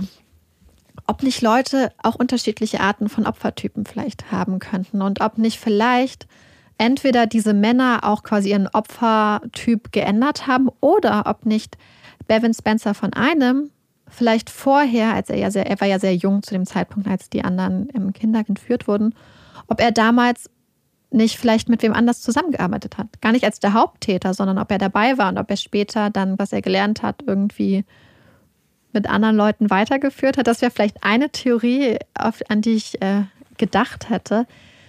Aber warum wird er überhaupt in Verbindung gebracht? Nur weil er örtlich so, äh, ansässig äh, genau. war? Oder? Ähm, einmal gibt es diese örtliche ja. Verbindung, dann gibt es einmal diese Aussage von diesem Mr. B. Ja, so genau. Mhm. Und es gibt noch zwei andere Verbindungen, die jetzt nicht besonders stark sind. Und zwar gibt ja. es ein Video damals, als die Beaumont Children verschwunden sind, wo ein junger Mann zu sehen ist, der Bevan Spencer von einem wie aus dem Gesicht geschnitten mhm. aussieht. Das heißt, er steht da in der Menge und beobachtet, was die Polizei da so macht. Ich meine, er hat eh in der Gegend gelebt. Das heißt, dass er vielleicht, vielleicht hatte er schon damals so eine Art sadistische ja. Ader oder so, hat sich das angeguckt. Vielleicht ist das aber auch eine Verbindung. Wir wissen nicht, mhm. ob er es ist, aber es ist wirklich sehr, sehr ähm, verblüffend, die Ähnlichkeit, mhm. die da besteht. Und dann habe ich in einem Artikel noch eine ganz andere spannende Sache gefunden. Denn als Joanne und Kirsty entführt wurden, war die Familie von Joanne, die Radcliffes, war nicht alleine im Stadion, sondern hatten noch einen Familienfreund dabei. Mhm. Dieser Familienfreund wird immer als Mark bezeichnet. Ist aber nicht sein echter Name. Okay. Und Mark war die halbe Stunde, bevor die beiden entführt wurden, unterwegs im Stadion mhm. und war nicht an seinem Platz. Dann ist er wiedergekommen und als dann die Mädchen weg waren und die anderen gesucht haben, ist er aber dieses Mal dann an seinem Platz geblieben und ist nicht aufgestanden und hat sich nicht an der Suche beteiligt. Das ist ja erstmal so okay. Ähm, die Familien haben immer wieder darauf mhm. hingewiesen, dass man ihn vielleicht hätte befragen sollen. Angeblich ist er ja. nicht wirklich befragt und ähm, überprüft ja. worden. Aber es gibt eine Verbindung zu Bevan Spencer von einem. Mhm. Denn dieser Mark hat später, wenn man der Familie von Joanne Radcliffe glaubt, sein Haus verkauft. Und zwar an die Mutter von Bevan Spencer von einem. Mhm. Und der hat ja die ganze Zeit mit seiner Mutter zusammengelebt. Ja. Und hatte ja auch diese besondere Auffahrt. Das heißt, kann natürlich ein Zufall sein, dass so ein Mann, mhm. der da sehr, sehr verdächtig agiert hat, zufällig sein Haus an einen Mann und seine Mutter verkauft, die ähm, in einen der schlimmsten Mordfälle verwickelt sind. Aber ich fand das ganz interessant und habe mich gefragt, ob da nicht vielleicht irgendwie eine Verbindung besteht. Ich sehe das und vor allem es sind natürlich nur Theorien und es kann, ja. ist genauso ja. wahrscheinlich wie irgendwas anderes. genau. Aber irgendwie wirkt es für mich so konstruiert ein bisschen, ja. weil das, was du gesagt hast, ist ja, ich glaube nicht, dass er allein agiert hat bei seinen mhm. Verbrechen, für, oder zumindest bei dem einen, wofür er auch verurteilt wurde. Aber das würde ja bedeuten, dass entweder am Anfang er mit einem anderen Menschen ja. kooperiert hat oder auch schlechter geworden ist wieder, was wir ja am Anfang hatten. Mhm. Eigentlich wird man ja eher vorsichtiger und ja. ja. besser klingt immer so schlimm, aber so wenn. Oder er hatte ja, halt jemanden anderes quasi als Lehrer und er selbst konnte das nicht, nicht aufrechthalten. Ja, aber dann wäre er ja wieder alleine bei seinen Verbrechen gewesen. Ja, oder er hat sich halt andere neuen. Leute zusammengesucht ja, genau. und mit denen dann kooperiert. Also deswegen, ich habe erst gar nicht verstanden, warum ja. er überhaupt ähm, immer erwähnt wird. Ich habe dann noch eine weitere Entdeckung gemacht und die fand ich ganz interessant. Ich mhm. habe dir da vorhin von erzählt. Ähm, kannst du dich noch daran erinnern, dass ich erzählt habe, dass, beziehungsweise ich weiß nicht, ob ich es erzählt habe, der Mann, der Kirsty und Joanne damals aus dem Adelaide Oval mitgenommen hat, Ja. der mit dem Hut. Einige Zeugen haben gesagt, dass er gehumpelt hat. Mhm. Der Entführer der Beaumont Children hat ja nicht gehumpelt. Und ich meine, natürlich kann es ja so sein, dass das einfach ein Zufall ist, dass man mal eine Sportverletzung hat Ja, oder klar. so. Aber es gibt ähm, den, bei den Family-Morden jemanden, der damit auch in Verbindung gebracht wird, der bekanntermaßen gehumpelt hat und der deswegen auch einen Spitznamen hatte. Also und zwar, guck dir diesen Herrn einmal an. Mhm. Also es ist ein Herr mit, ähm, ja, jetzt schon ein bisschen älter, der, wie ich finde, dem Adelaide Oval Kid Ja. recht ähnlich sieht. Recht große Ohren, ähm, sehr schmale Lippen, die Nase recht ähnlich, ähnliche Wangenpartie, Augen Mhm. recht ähnlich. Und das ist der Herr, der einmal mit Bevan Spencer von einem in Verbindung gebracht wird, der angeblich so auffällig gehumpelt hat. Mhm. Sein Ach so. Spitzname ist Mother Goose, weil er so einen besonderen Gang hatte Okay. und er ist später aufgrund von sexuellem Missbrauch von ähm, Minderjährigen verurteilt worden. Mhm. Und ist auch ein Geschäftsmann. Und das fand ich ganz interessant. Denn ich finde, dass auch gerade wenn man sich die Ohren und so anguckt, könnte Ja. man schon eine gewisse Ähnlichkeit sehen Ja. zum Adelaide Oval Case. Und das fand ich ganz interessant. Weil ich habe einfach so gedacht, so diese ganze Theorie, gerade bei der zweiten Entführung von Ja. Joanne Kirsty, ist es ja so, dass dieser Mark erstmal verschwunden ist. Und Ja. wir wissen ja, dass die Mädchen vorher schon mal zusammen zur Toilette gegangen sind. Und dann gehen sie nochmal, er ist vorher verschwunden. Und dann nimmt irgendjemand sie mit. Ja, total. Und dann verschwinden sie. Und ich frage mich manchmal einfach, ob das vielleicht eine Zusammenarbeit war, ob da jemand war, der wusste, wie die Mädchen sich verhalten, wie sie sind. Aber wenn er die Mädchen, also die Mädchen kannten ihn auch.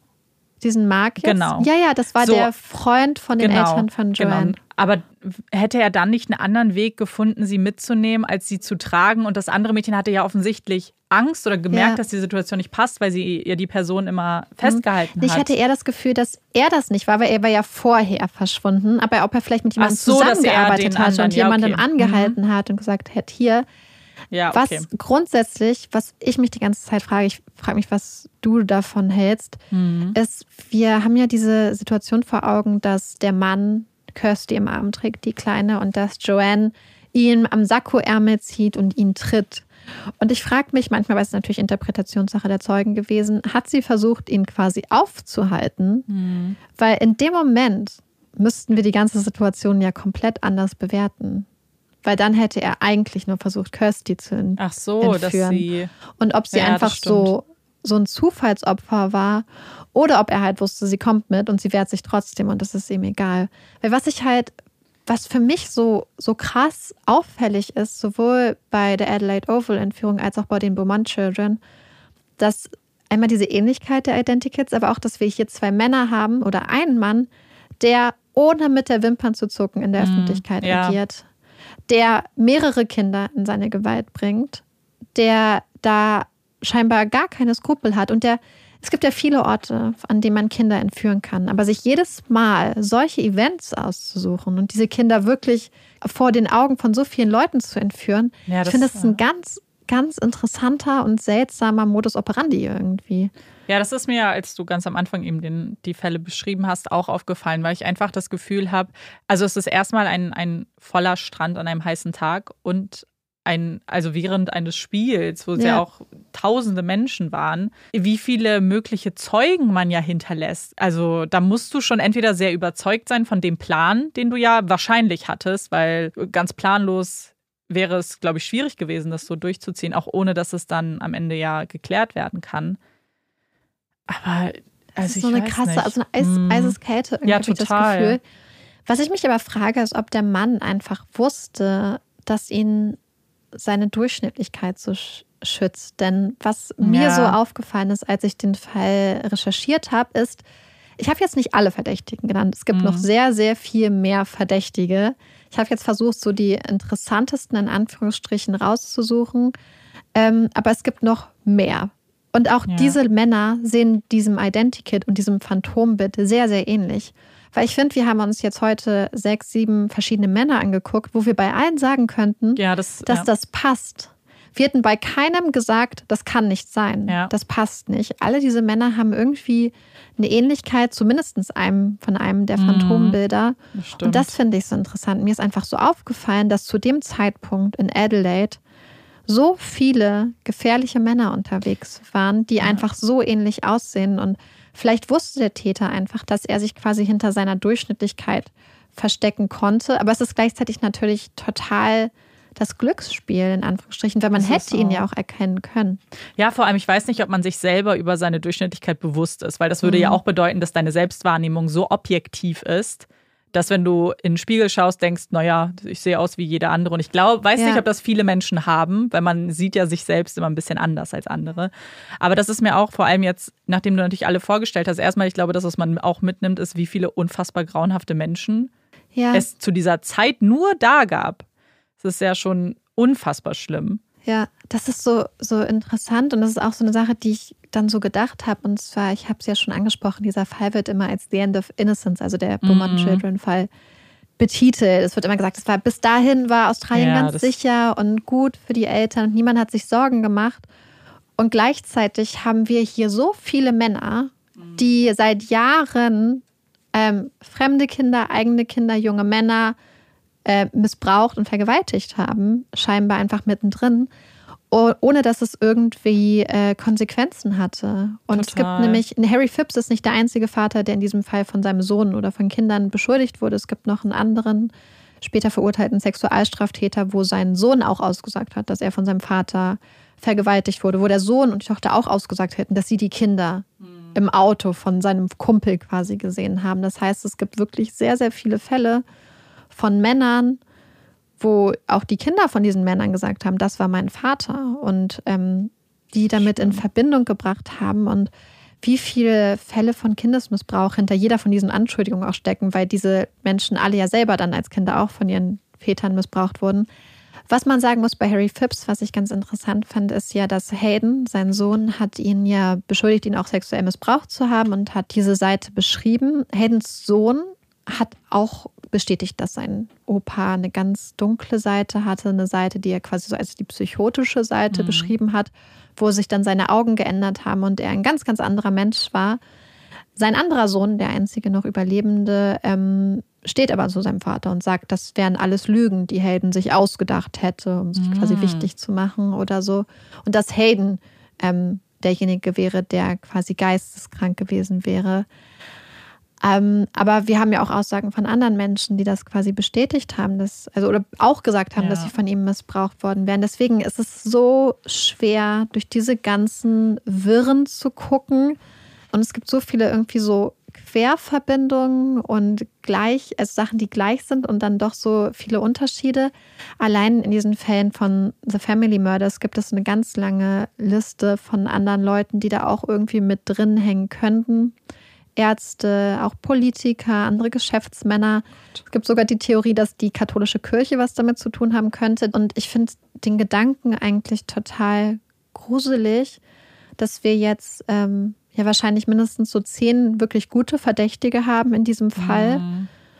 Und dass gleichzeitig aber auch die Möglichkeit besteht, dass da noch jemand ganz anderes ist, den ja. man gar nicht auf dem Schirm hat. Jemand, der diese Verbrechen begangen hat oder verschiedene Menschen diese Verbrechen begangen haben und die nicht mal auf dem Radar der Polizei aufgetaucht sind. Naja, klar, weil alles die, die wir jetzt heute besprochen haben und die, die vielleicht gelistet werden, sind ja durch irgendwelche anderen Umstände ins, ins Bild gerückt. Nicht durch die Verbrechen selbst in den wenigsten Fällen, sondern weil jemand sich geäußert hat oder weil sie andere Verbrechen begangen haben. Es ist halt, ich finde das auch ganz schlimm. Und vor allem, was ich einfach so unfassbar schlimm finde, ist, wenn du dir diese Menschen anguckst und wie grausam sie waren und was sie getan haben. Und man weiß ja faktisch noch gar nicht oder wird es vielleicht auch nie wissen, was mit den Kindern passiert ist, weil man sie ja nicht gefunden hat. Also sie sind ja einfach verschwunden. Aber dann nur die Vorstellung alleine, dass es jemand von diesen Beteiligten gewesen sein kann oder jemand ganz anderes, ist halt nur schlimm. Ja. Es gab ja am Anfang ganz kurz die Theorie, dass die Kinder vielleicht einen Badeunfall hatten oder sich mhm. irgendwo versteckt haben und dann zum Beispiel eingeschlossen wurden oder so. Die Theorie hat sich dann ja recht schnell ja in Luft aufgelöst, weil ja auch nichts gefunden wurde. Keine von den Habseligkeiten der Kinder hat man irgendwo gefunden. Ja, und dieser Mann halt auch einfach, ich meine. Ja. das Medium, ne? Ja. Aber ich habe auch das Gefühl, so doof sich das anhört. Ich weiß nicht, ob man sich, wenn man sich anguckt, wer verdächtig ist, ob man sich nicht fast eher von den beiden schlimmen Alternativen gewünscht hätte, dass die Kinder vielleicht wirklich irgendwo im Meer verschwunden gegangen sind, weil mhm. diese Alternative, was mit ihnen passiert sein könnte, einfach so schlimm und so grausam ist und so unvorstellbar irgendwie. Ja, vor allem wir, wir sprechen so über die Theorien und irgendwie relativ sachlich und objektiv, aber wenn die Eltern werden das ja mitbekommen haben oder vielleicht auch nicht, wenn sie es nicht mehr wollten, aber das ist natürlich das dann zu lesen und dann dir eben vorzustellen, dann ist also alles andere, es kann eigentlich nicht so schlimm sein wie diese Vorstellung, die man und die Bilder, die man wahrscheinlich im Kopf hat. Ja, einige der Elternteile sind ähm, recht früh dann auch verstorben, einige sind schon verstorben. So zum Beispiel Nancy und Jim Beaumont haben sich gar nicht mehr ähm, dazu geäußert und haben sich dann ganz, also sie haben sich später auch getrennt, weil ich meine, sowas belastet ja, ja eine Beziehung total. einfach unvorstellbar. Das sind einfach Fälle, die so ganz massiv die australische Gesellschaft bis zu einem gewissen Grad irgendwie verändert haben mm, und sie so wirklich so einen Atem gehalten haben und gleichzeitig, ja, aber es ist fast wie so ein Mythos, so dass wirklich die Geschichten dahinter halt sehr oft ähm, dann irgendwie verloren gehen. Also zum Beispiel Joanne, 14 Monate oder so nachdem sie dann verschwunden ist, hat sie quasi eine kleine Schwester bekommen, Susie, und die hat dann mm. später auch die Live Lighter Foundation gegründet. Also wie ihre Eltern ja immer das Licht für Joanne ja, angelassen haben, einfach um sich um vermisste und verschwundene Kinder dann zu kümmern ich glaube, ich kann, man kann sich, bis man in der mhm. Situation ist, eigentlich gar nicht vorstellen, wie es sein muss, als Elternteil auf einmal seine drei Kinder oder auch nur zwei Kinder oder ein Kind ähm, zu vermissen und nicht wissen, wo das Kind ist und ja. ähm, jeden Abend wahrscheinlich aufs leere Bettchen zu blicken und zu, ja, sich zu fragen, wo, wo der Sohn, wo die Tochter ist und was ich ganz, ganz, ganz schlimm fand, auch Richard Kelvin. Weil wir wissen ja, dass er ähm, Gott, ja. über einen Monat gefangen gehalten wurde und gefoltert wurde. Das heißt, während seine Eltern nach ihm gesucht haben, während seine Freundin und seine Freunde und die Polizei mit allem, was sie hatten, nach ihm gesucht haben, war er irgendwo gefangen und alleine und wurde gefoltert. So und ich finde diesen Gedanken, dass ähm, ein Kind irgendwo ist und nach Hause möchte und dass die Eltern mhm. irgendwo sind und möchten, dass das Kind nach Hause kommt und da ist eine Person und die verhindert das und tötet das Kind am Schluss. Das, das ist einfach so schlimm. Ja, ich vor allem wie viele, weil auch wenn dieser, dieses, dieser Innocence-Begriff, hast du ja uns eigentlich sehr, ja. sehr gut erklärt, nicht richtig ist. Aber ich verstehe schon, was damit gemeint ist. So ja, diese, dass man dachte, äh, am helllichten Tag kann ich mein, meine Kinder einfach an den Strand schicken, das ist schon okay, da sind ganz viele Leute, da passiert nichts. Und das ist ja auch was, was man vielleicht heute manchmal noch denkt. Beziehungsweise, wenn man nicht in der Großstadt aufwächst, ist das ja auch noch so. Und dann wenn das dann passiert und ein ganzes Land bewegt. Ich meine, das, das spielen so viele Emotionen mit rein. Erstmal die Fragen nach dem Warum, aber wahrscheinlich ja. auch Vorwürfe, wenn man sich dann wahrscheinlich auch die Frage stellt, hätte ich sie nicht schicken sollen? Hätten wir das anders machen sollen? War das so ein Trugschluss, dass das alles sicher ist? Also ich glaube. Ja, oder ja. Nancy hat sich vielleicht auch gefragt, ob sie bei Anna mal nachfragen hätte ja. sollen, wer denn dieser Freund ist. Ja, und ich kann mir gar nicht vorstellen, was man sich als Mutter für unberechtigte offensichtlich Vorwürfe macht, wenn man also eine Situation ganz anders interpretiert und dann im Nachhinein feststellt, dass der Freund, von dem die kleine siebenjährige Tochter da redet, vielleicht ein Mann ist. Und ähm, ein Mann mit schlimmen Absichten, der vielleicht da schon Sachen geplant hat. Ähm, ja, deswegen dieser Begriff The End of Innocence passt natürlich für diesen gutbürgerlichen, ähm, mhm.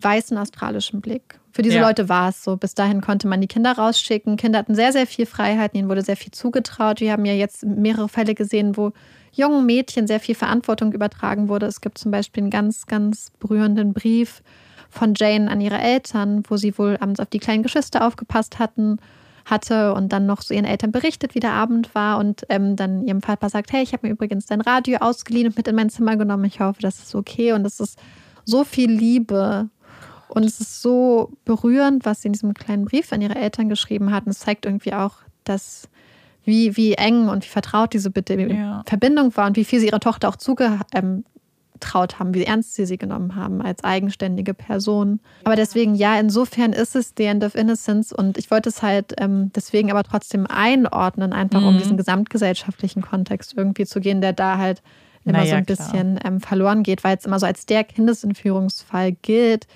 wo ich aber denke, dass man gesamtgesellschaftlich da ganz, ganz, ganz, ganz viele Fälle von Kindesentführung ja. und so werden sie mittlerweile auch angesehen, weil es mittlerweile anerkannt Gott wird, dass es ein massives Unrecht war, ähm, dass diese Fälle einfach komplett oft vergessen werden. Ja. Ja.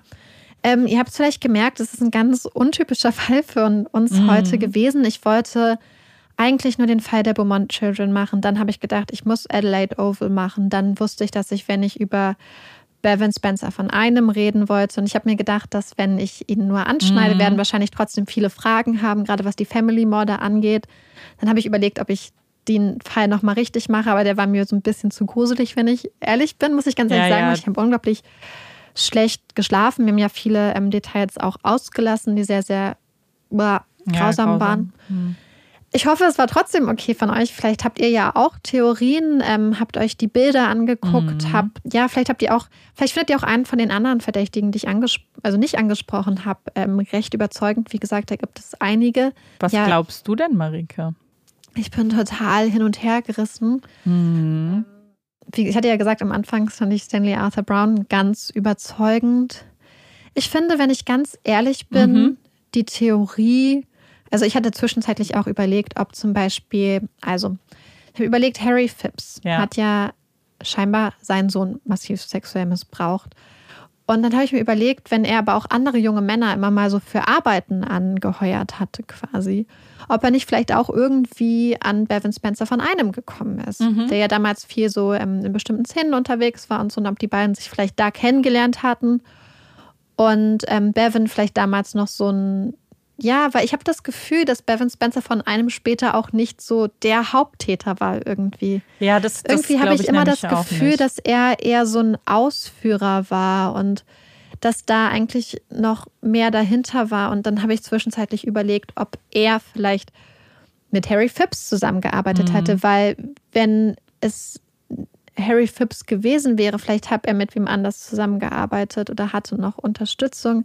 Weil ich habe halt überlegt, ob, wenn solche Menschen sich zusammenfinden, wie groß die Wahrscheinlichkeit ist, dass sie alle genau die gleiche, selbe, quasi ähm, sadistische Fantasie haben. Oder mhm. ob da mhm. nicht vielleicht auch jemand dabei ist, der ähm, ähnliche Fantasien hat. Und ich frage mich manchmal, ob, wenn diese Fantasie so eine Folterfantasie ist, ob die Tatsache, dass hier immer junge Männer gekidnappt wurden, vielleicht nicht nur was mit so einer Präferenz zu tun hatte, sondern vielleicht auch da mit, dass es vielleicht einfach war. Weil ja. junge Männer waren damals vielleicht viel leichter anzusprechen und mitzunehmen. Eine junge Frau bekommst du nicht mit dem Versprechen, dass da irgendwo Frauen und Alkohol auf sie warten, ins Auto. Ja. Wenn man den dann mit anderen Frauen vielleicht noch im Auto eine Party verspricht, sind das vielleicht Opfer, die leichter mitgehen. Und ob da vielleicht diese Folterfantasien waren, aber dass die gar nicht so spezifisch für die Opfergruppe gemünzt ja. waren. Und ob diese Personen oder damit beteiligte Personen nicht vorher die Sachen an einer anderen ähm, Opfergruppe quasi ausgeübt und ausgelassen haben und dann von Kindern, die ja jedes Mal massive Aufmerksamkeit generiert haben, weil das muss man ja, ja sehen, stimmt, so wenn man Kinder oder wer auch immer die Kinder entführt hat, muss ja gesehen haben, dass man sich danach quasi gar nicht mehr mit ihnen bewegen kann, mhm. dass das äh, so eine riesige Aufmerksamkeit generiert und ob es dann nicht später einfacher war, statt Kindern ja. junge Männer ähm, ja, ja. aufzuschnappen es ist einfach so seltsam, dass da einfach eine Stadt in Australien ist, wo mhm. über so viele Jahrzehnte so viele massive, gewalttätige Verbrechen begangen ja, total. wurden. Wo man das Gefühl hat, man kratzt nur an der Oberfläche, weil ja. ich habe jetzt ein paar Namen genannt, aber es gibt da noch so viele Namen und Leute, die in Adelaide damals tätig waren, die halt massiv an solchen Verbrechen beteiligt waren. Ja, es ist schrecklich, weil wenn man sich eben anschaut, dass man eben diese ganzen Verdächtigen hat und noch viele mehr. Und das ist nur für einen Fall irgendwie. Und ja, es ja, Grausam. aber ich, ich hoffe auf jeden Fall, dass ihr nachvollziehen könnt, warum es heute eine etwas andere Folge mhm. war. Einfach, ich wusste halt einfach ganz ehrlich nicht, wie ich diese drei Fälle einfach als Fließtext zusammenschreiben ich glaub, das sollte. Nein, gerade weil ich glaube, dass es so viel auf diesen Fotos auch basiert, ja. wollte ich einfach direkt, dass Amanda immer genau sieht, was ich meine und ja. so ein bisschen auch ihre Einstellung. Naja, man muss abgibt. ja auch den, gerade wenn man mit einem Phantombild vergleicht, ja. muss man es ja auch gesehen haben und direkt vergleichen. Und ich glaube, was immer, das fällt mir auch immer auf, wenn ich Fälle schreibe und es eben um Verdächtige geht. Wenn es nur einer ist, fällt es mir schon schwer, dass, weil man sehr in den Konjunktiv rutscht natürlich und rutschen muss, weil das natürlich alles nur Verdächtige sind. Aber wenn du dann sehr, sehr viele hast, und mich hat das sehr, sehr an Zodiac erinnert, wo die Liste Ja, sehr, sehr lang ist an Verdächtigen. Und ich weiß noch, wie ich damals auch schon über, da war es ja schon kein Fließtext, noch kein Fließtext, aber auch schon damals fiel es mir so schwer, das alles irgendwie zusammenzufassen. Und ich glaube, man kann es nicht anders machen, als die Fakten einfach nur niederzulegen. Ja. Und das, was. Weil man natürlich ja. keine, ähm, also sonst versuchen wir ja immer quasi die Atmosphäre der Mhm. Orte rüberzubringen und die Emotionen der Beteiligten. Aber gerade bei so vielen Verdächtigen geht das halt einfach mhm. gar nicht. Ähm, es gibt super viele Quellen, es gibt ganz viele Dokumentationen, es gibt ganz viele Zeitungsartikel, es gibt teilweise Zeitungsartikel noch aus der Zeit, die ja dann so digitalisiert Ja, wurden. Wahnsinn. Es gibt unglaublich viele, viele Quellen äh, dazu, was auch toll ist, wenn man manchmal dann doch kleine Sachen noch entdeckt, die vielleicht irgendwo anders dann nicht erwähnt wurden oder ja, so. genau. Ähm, also man kann wirklich richtig Detektiv spielen eigentlich. Bin Ja. sehr gespannt, was ihr denkt. Ja, Und damit wir jetzt vielleicht aufatmen können und auch die Informationen vielleicht verarbeiten können und sagen lassen können, kommt jetzt unsere Puppy Break. Und ich habe es ja im Intro angedeutet. Es ist heute ein bisschen später als sonst und deswegen sind wir vielleicht etwas müde irgendwann. Und wenn man müde ist, dann macht man etwas und zwar man gehend. Und darum geht es heute in unserer Puppy Break und ja, speziell darum, warum Hunde gehen. Der erste Grund, warum Hunde gehen, ist exakt der gleiche wie bei uns Menschen. Und zwar, wenn wir müde sind, dann ist es eben eine Möglichkeit, kurzfristig gegen Müdigkeit oder auch Sauerstoffmangel anzukämpfen. Also eine Art, genau, ein, eine Funktion des Körpers, um uns zu überbrücken. Marike gähnt gerade, während ich das sage. Und das ist bei Hunden auch so. Also wenn Hunde müde sind, dann gähnen sie, bevor sie sich vielleicht dann schlafen legen oder einfach, um das erstmal auszugleichen. Aber es gibt noch einen zweiten Grund. Und zwar kann es nämlich auch eine Art Übersprungshandlung sein. Und zwar, wenn Hunde merken, dass sie in einer Situation vielleicht überfordert sind, dann nutzen sie das Genen als eine Art ja, Puffer, um sich Zeit zu erkaufen irgendwie bei den Menschen, um zu reagieren. Also wenn sie zum Beispiel ein neues Kommando hören oder irgendwie in eine Situation kommen, mit der sie gerade nicht umgehen können, dann brauchen sie eine Sekunde, um sich zu sortieren. Und das nutzen viele Hunde eben mit einem Gähnen. Also das kann auch ein Zeichen dafür sein. Und wir können ja mit unseren Hunden nicht sprechen. Leider. Deswegen finde ich es eigentlich umso spannender, sowas auch zu wissen, damit man vielleicht Situationen auch so ein bisschen einschätzen kann. Wenn der Hund vielleicht offensichtlich nicht müde ist, aber gehend, dann kann das eben ein Anzeichen dafür sein, dass die Situation gerade ein bisschen stressig für ihn ist. Und ganz viele wissen ja vielleicht von euch, dass es bei Menschen eben sehr viele Studien zum Genen gibt. Und man sagt ja, Genen ist auch ansteckend. Und das gilt ja eigentlich schon bewiesen ähm, und hat was mit Empathie zu tun. Eben man gähnt sehr wahrscheinlich bei jemandem mit, der, den man mag, bei Freunden, bei Familie. Aber bei Fremden wird das nicht beobachtet. Eben weil man da nicht automatisch diese Empathie für das Gegenüber empfindet. Und das Gleiche wurde jetzt auch bei Hunden schon bewiesen. Die gähnen nämlich mit, wenn ihre liebsten Menschen um sie herum auch gähnen und wenn sie das sehen. Und auch bei Hunden ist es eben ein Anzeichen von Empathie und Liebe. das ist sehr süß. Ähm, vor allem, weil ich glaube, ich wirklich gerade viermal gegähnt habe. Ja. Aber ich glaube, weil es ums Thema Gehen ging, Ja, habe ich das Gefühl, sein. dass äh, mein Gehirn dachte, das ist ein Imperativ. Ja, das Gerne. ist. Naja, klar, weil das wahrscheinlich unterbewusst irgendwie Ja. auch abläuft. Und vielleicht, weil das auch was mit True Crime zu tun hat und ich darüber gestolpert bin, ich dachte, ich kann es kurz einbauen.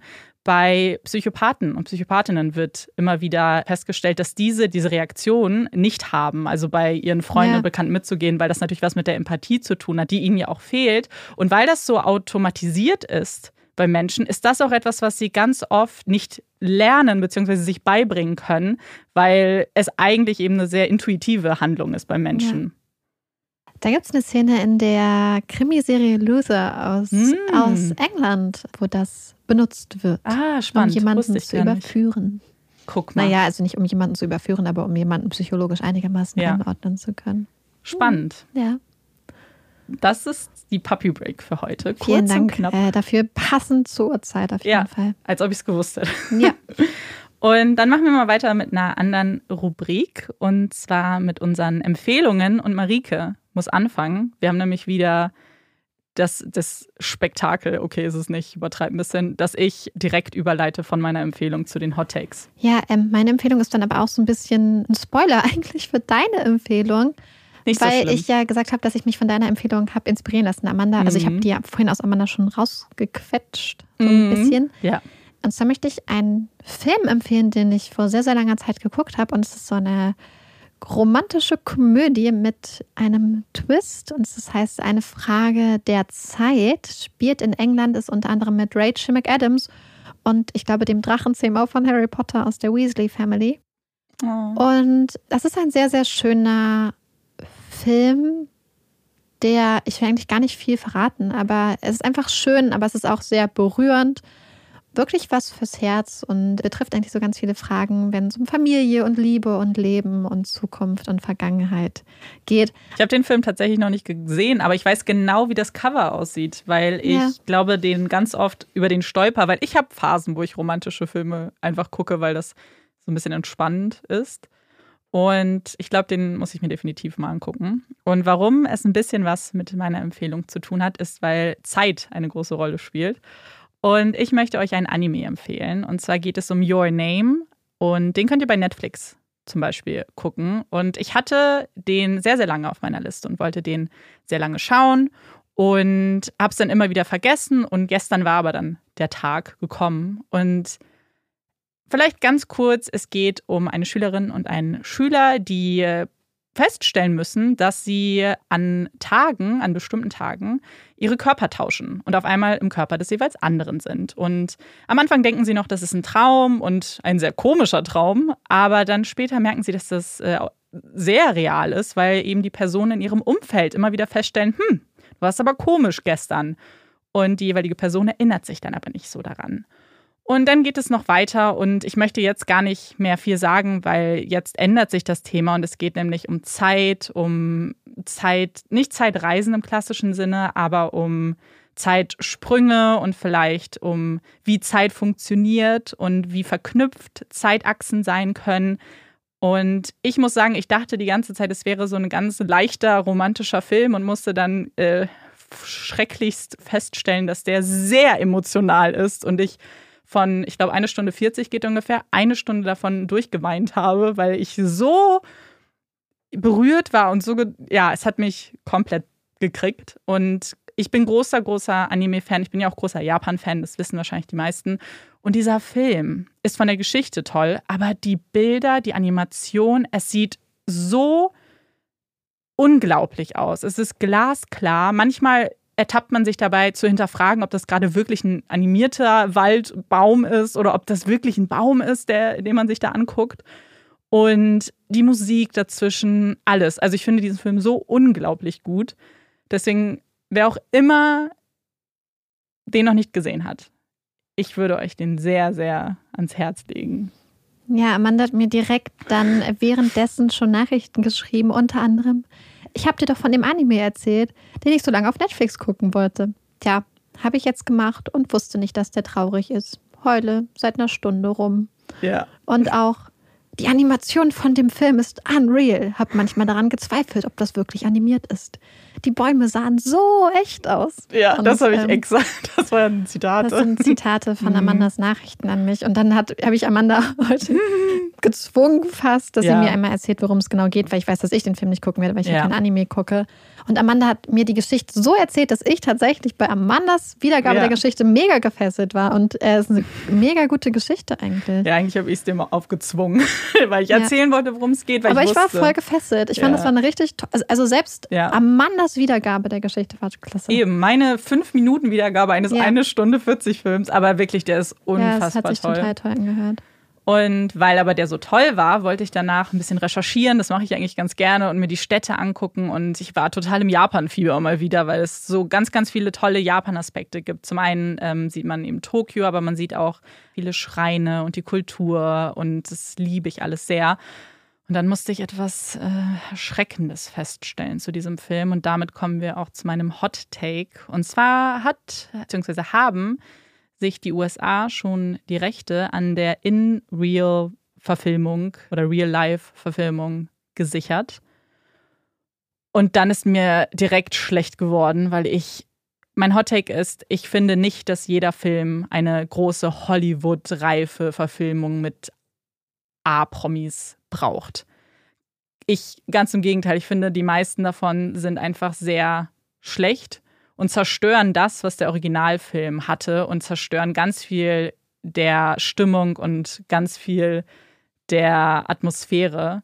Und gerade bei diesem Film, als ich das gelesen habe, wirklich, ich war so wütend, weil ich mir einfach gedacht habe, sie werden alles kaputt machen.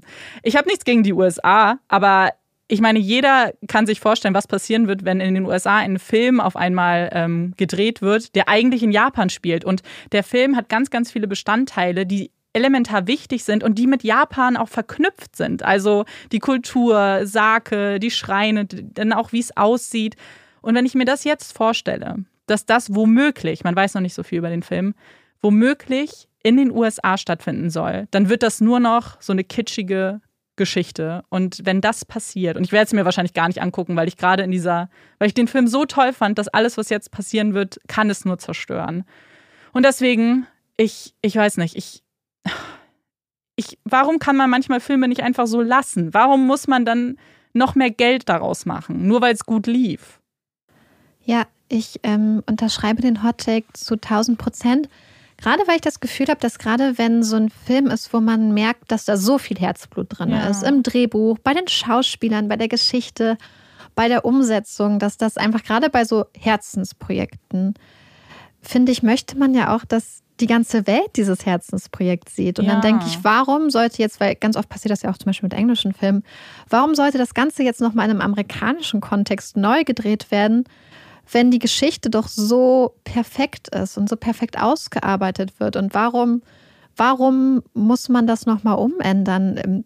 Mhm. Wir haben doch vielleicht die kulturelle Empathie, um das auch in anderen Kulturen und anderen Ländern ja. den Film genauso bewegend zu finden, als wenn das jetzt bei uns, wenn wir zum Beispiel Amerikaner wären, direkt vor der Haustür ist. Total. Sollen nicht Filme auch genau diese Magie eigentlich transportieren? Hm, und gerade bei einem Anime, weil es jetzt das Beispiel ist, verstehe ich es halt noch weniger. Es sind animierte Figuren, die du ja ganz einfach auch, wenn es jetzt um die Sprache geht zum Beispiel, wird es halt übersetzt oder ja, dann ich verstehe nicht, warum man das dann nehmen muss. Ja, unterschreibe ich zu 1000 Prozent. Ja. Was ist denn dein Hot Take? ich bin gerade wirklich noch am Schwanken gewesen, aber ich mache ihn jetzt einfach, weil ähm, wenn wir zusammen im Studio kommen, haben wir immer Snacks dabei, also Getränke mhm. und Snacks. Und heute stand ich so vor unserer Süßigkeiten Snack. Ähm, ja, ist kein Schublade, ein Regal im mhm. Schrank und habe da so raufgeguckt und dann ist mir so eine Schokolade ins Auge gefallen, die mein Freund vor einiger Zeit besorgt hat und die da einfach immer ist und mich so vorwurfsvoll anstatt. Aber ich bin mir ziemlich sicher, dass ich sie nicht essen werde und ich glaube er auch nicht. Und zwar ist das so eine, ich weiß nicht von welchem Hersteller, auf jeden Fall Schokolade mit Orange. Warum gibt es diese Kombination? Ich verstehe es nicht. Ich mag das nicht. Ich mag nicht. Ich finde, also ich weiß nicht. Mhm. Das ist genauso wie Schokolade mit Minze und Schokolade mit Orange und bestimmte Sachen. Ich, ich bin ja auch zum Beispiel kein Fan so krass von zum mhm. Beispiel sauren Früchten mit Schokolade. Ich finde, das passt für mich einfach nicht wirklich gut. Ähm, und ich esse diese Sachen teilweise sogar, wenn sie da sind, einfach nur so, weil du weißt ja, wie mhm. ich funktioniere. Aber ich finde das so überflüssig. Aber ich weiß, dass das meine Eltern essen sowas zum Beispiel freiwillig und ich frage mich jedes Mal, wieso? Warum kauft man nicht stattdessen eine richtig gute Schokolade? Ja, für ich, weil es für sie wahrscheinlich richtig gut ist, weil gerade diese Schoko-Orange ist ja eine, eine Debatte tatsächlich, die aufgemacht wird, weil es ganz viele gibt, die das ja total lieben. Bei Minze auch. Ja, ja ich habe das Gefühl, dass mein Gaumen vielleicht nicht kultiviert genug Nein. ist, um diese ähm, kultivierten, ähm, besonderen, extravaganten Kombinationen äh, zu schätzen. Aber, äh. naja, ich bin ja auch kein großer, ich meine, ich hatte einen eigenen Orangen-Hot-Take. ich bin auch kein großer Orangen-Fan generell. Deswegen kann ich dir da auch nur zustimmen. Das, das ist auch nichts. Ja, also falls es da draußen Erklärt mal. Ich glaube, wir haben bestimmt haben wir schon über Orange und Schokolade Ganz auch sicher. bei dem Hot Ich glaube, bei dem Hot Take haben wir es schon erwähnt. Ja, hm. aber dann trotzdem jetzt nochmal einzeln für spezifisch ja. diese Kombination, auch ja. mein Hot Take dazu. Sowieso, ich glaube sowieso, dass wir irgendwann diesen Moment haben werden, ja. wo wir so ein Hot Take machen, wir reden da voll begeistert drüber, dann werden so die Nachrichten kommen so, Leute, den habt ihr schon mal gemacht. 100 Pro, da bin ich überzeugt von. Oder auch Puppy. Break. Ja, weil, Weil ich hatte heute überlegt, ob wir, Genen schon hatten. Und hier so, nee, egal. Ja, weil mittlerweile haben wir halt einfach ähm, Mhm. über 70 Folgen. Das heißt, 75. über 70 Mhm. Puppy Breaks und damit fast bestimmt schon über 100 Hot Takes zum Beispiel auch. ja, stimmt, weil es immer, ja, Ja, das kommt zwei hin. pro Folge. Mhm. Ja, deswegen, falls das mal soweit ist, seid lieb zu uns. Wir werden Sagt es alt. uns einfach nicht, sagt es uns nicht, dann ist Sagt okay. es. Ja. Ja, und die Folge ist schon lang genug. Marike schaut immer schon die ganze Zeit ganz verzweifelt auf das Ja. äh, Aufnahmeprogramm, weil sie auch wieder, wen überrascht, länger geworden ist als ja, wie erwartet. lange jetzt aktuell schon? Ist Zwei Stunden 45. Damit Ja, ihr mal vorstellen könnt, mit was wir dann arbeiten müssen. Ja, also wir haben öfters mal Folgen auch über drei Stunden, also Ja. nur das Material dann. Ähm. Manchmal kommt dann auch nur anderthalb Stunden raus oder so. Ja, Ja, mit Pausen und äh, was äh, rausgeschnitten wird. Ja. Genau, aber damit es nicht noch länger wird, möchten wir dann die Folge damit beenden. Und wir hoffen, sie hat euch gefallen. Wir freuen uns natürlich auf eure Nachrichten zu dem Fall, eure und Theorien. eure Theorien. Ja. Genau. Und hoffen, ihr hört uns auch beim nächsten Mal wieder zu. Ich bin Amanda Ich bin Marike. und das ist Puppies and Crime. Tschüss.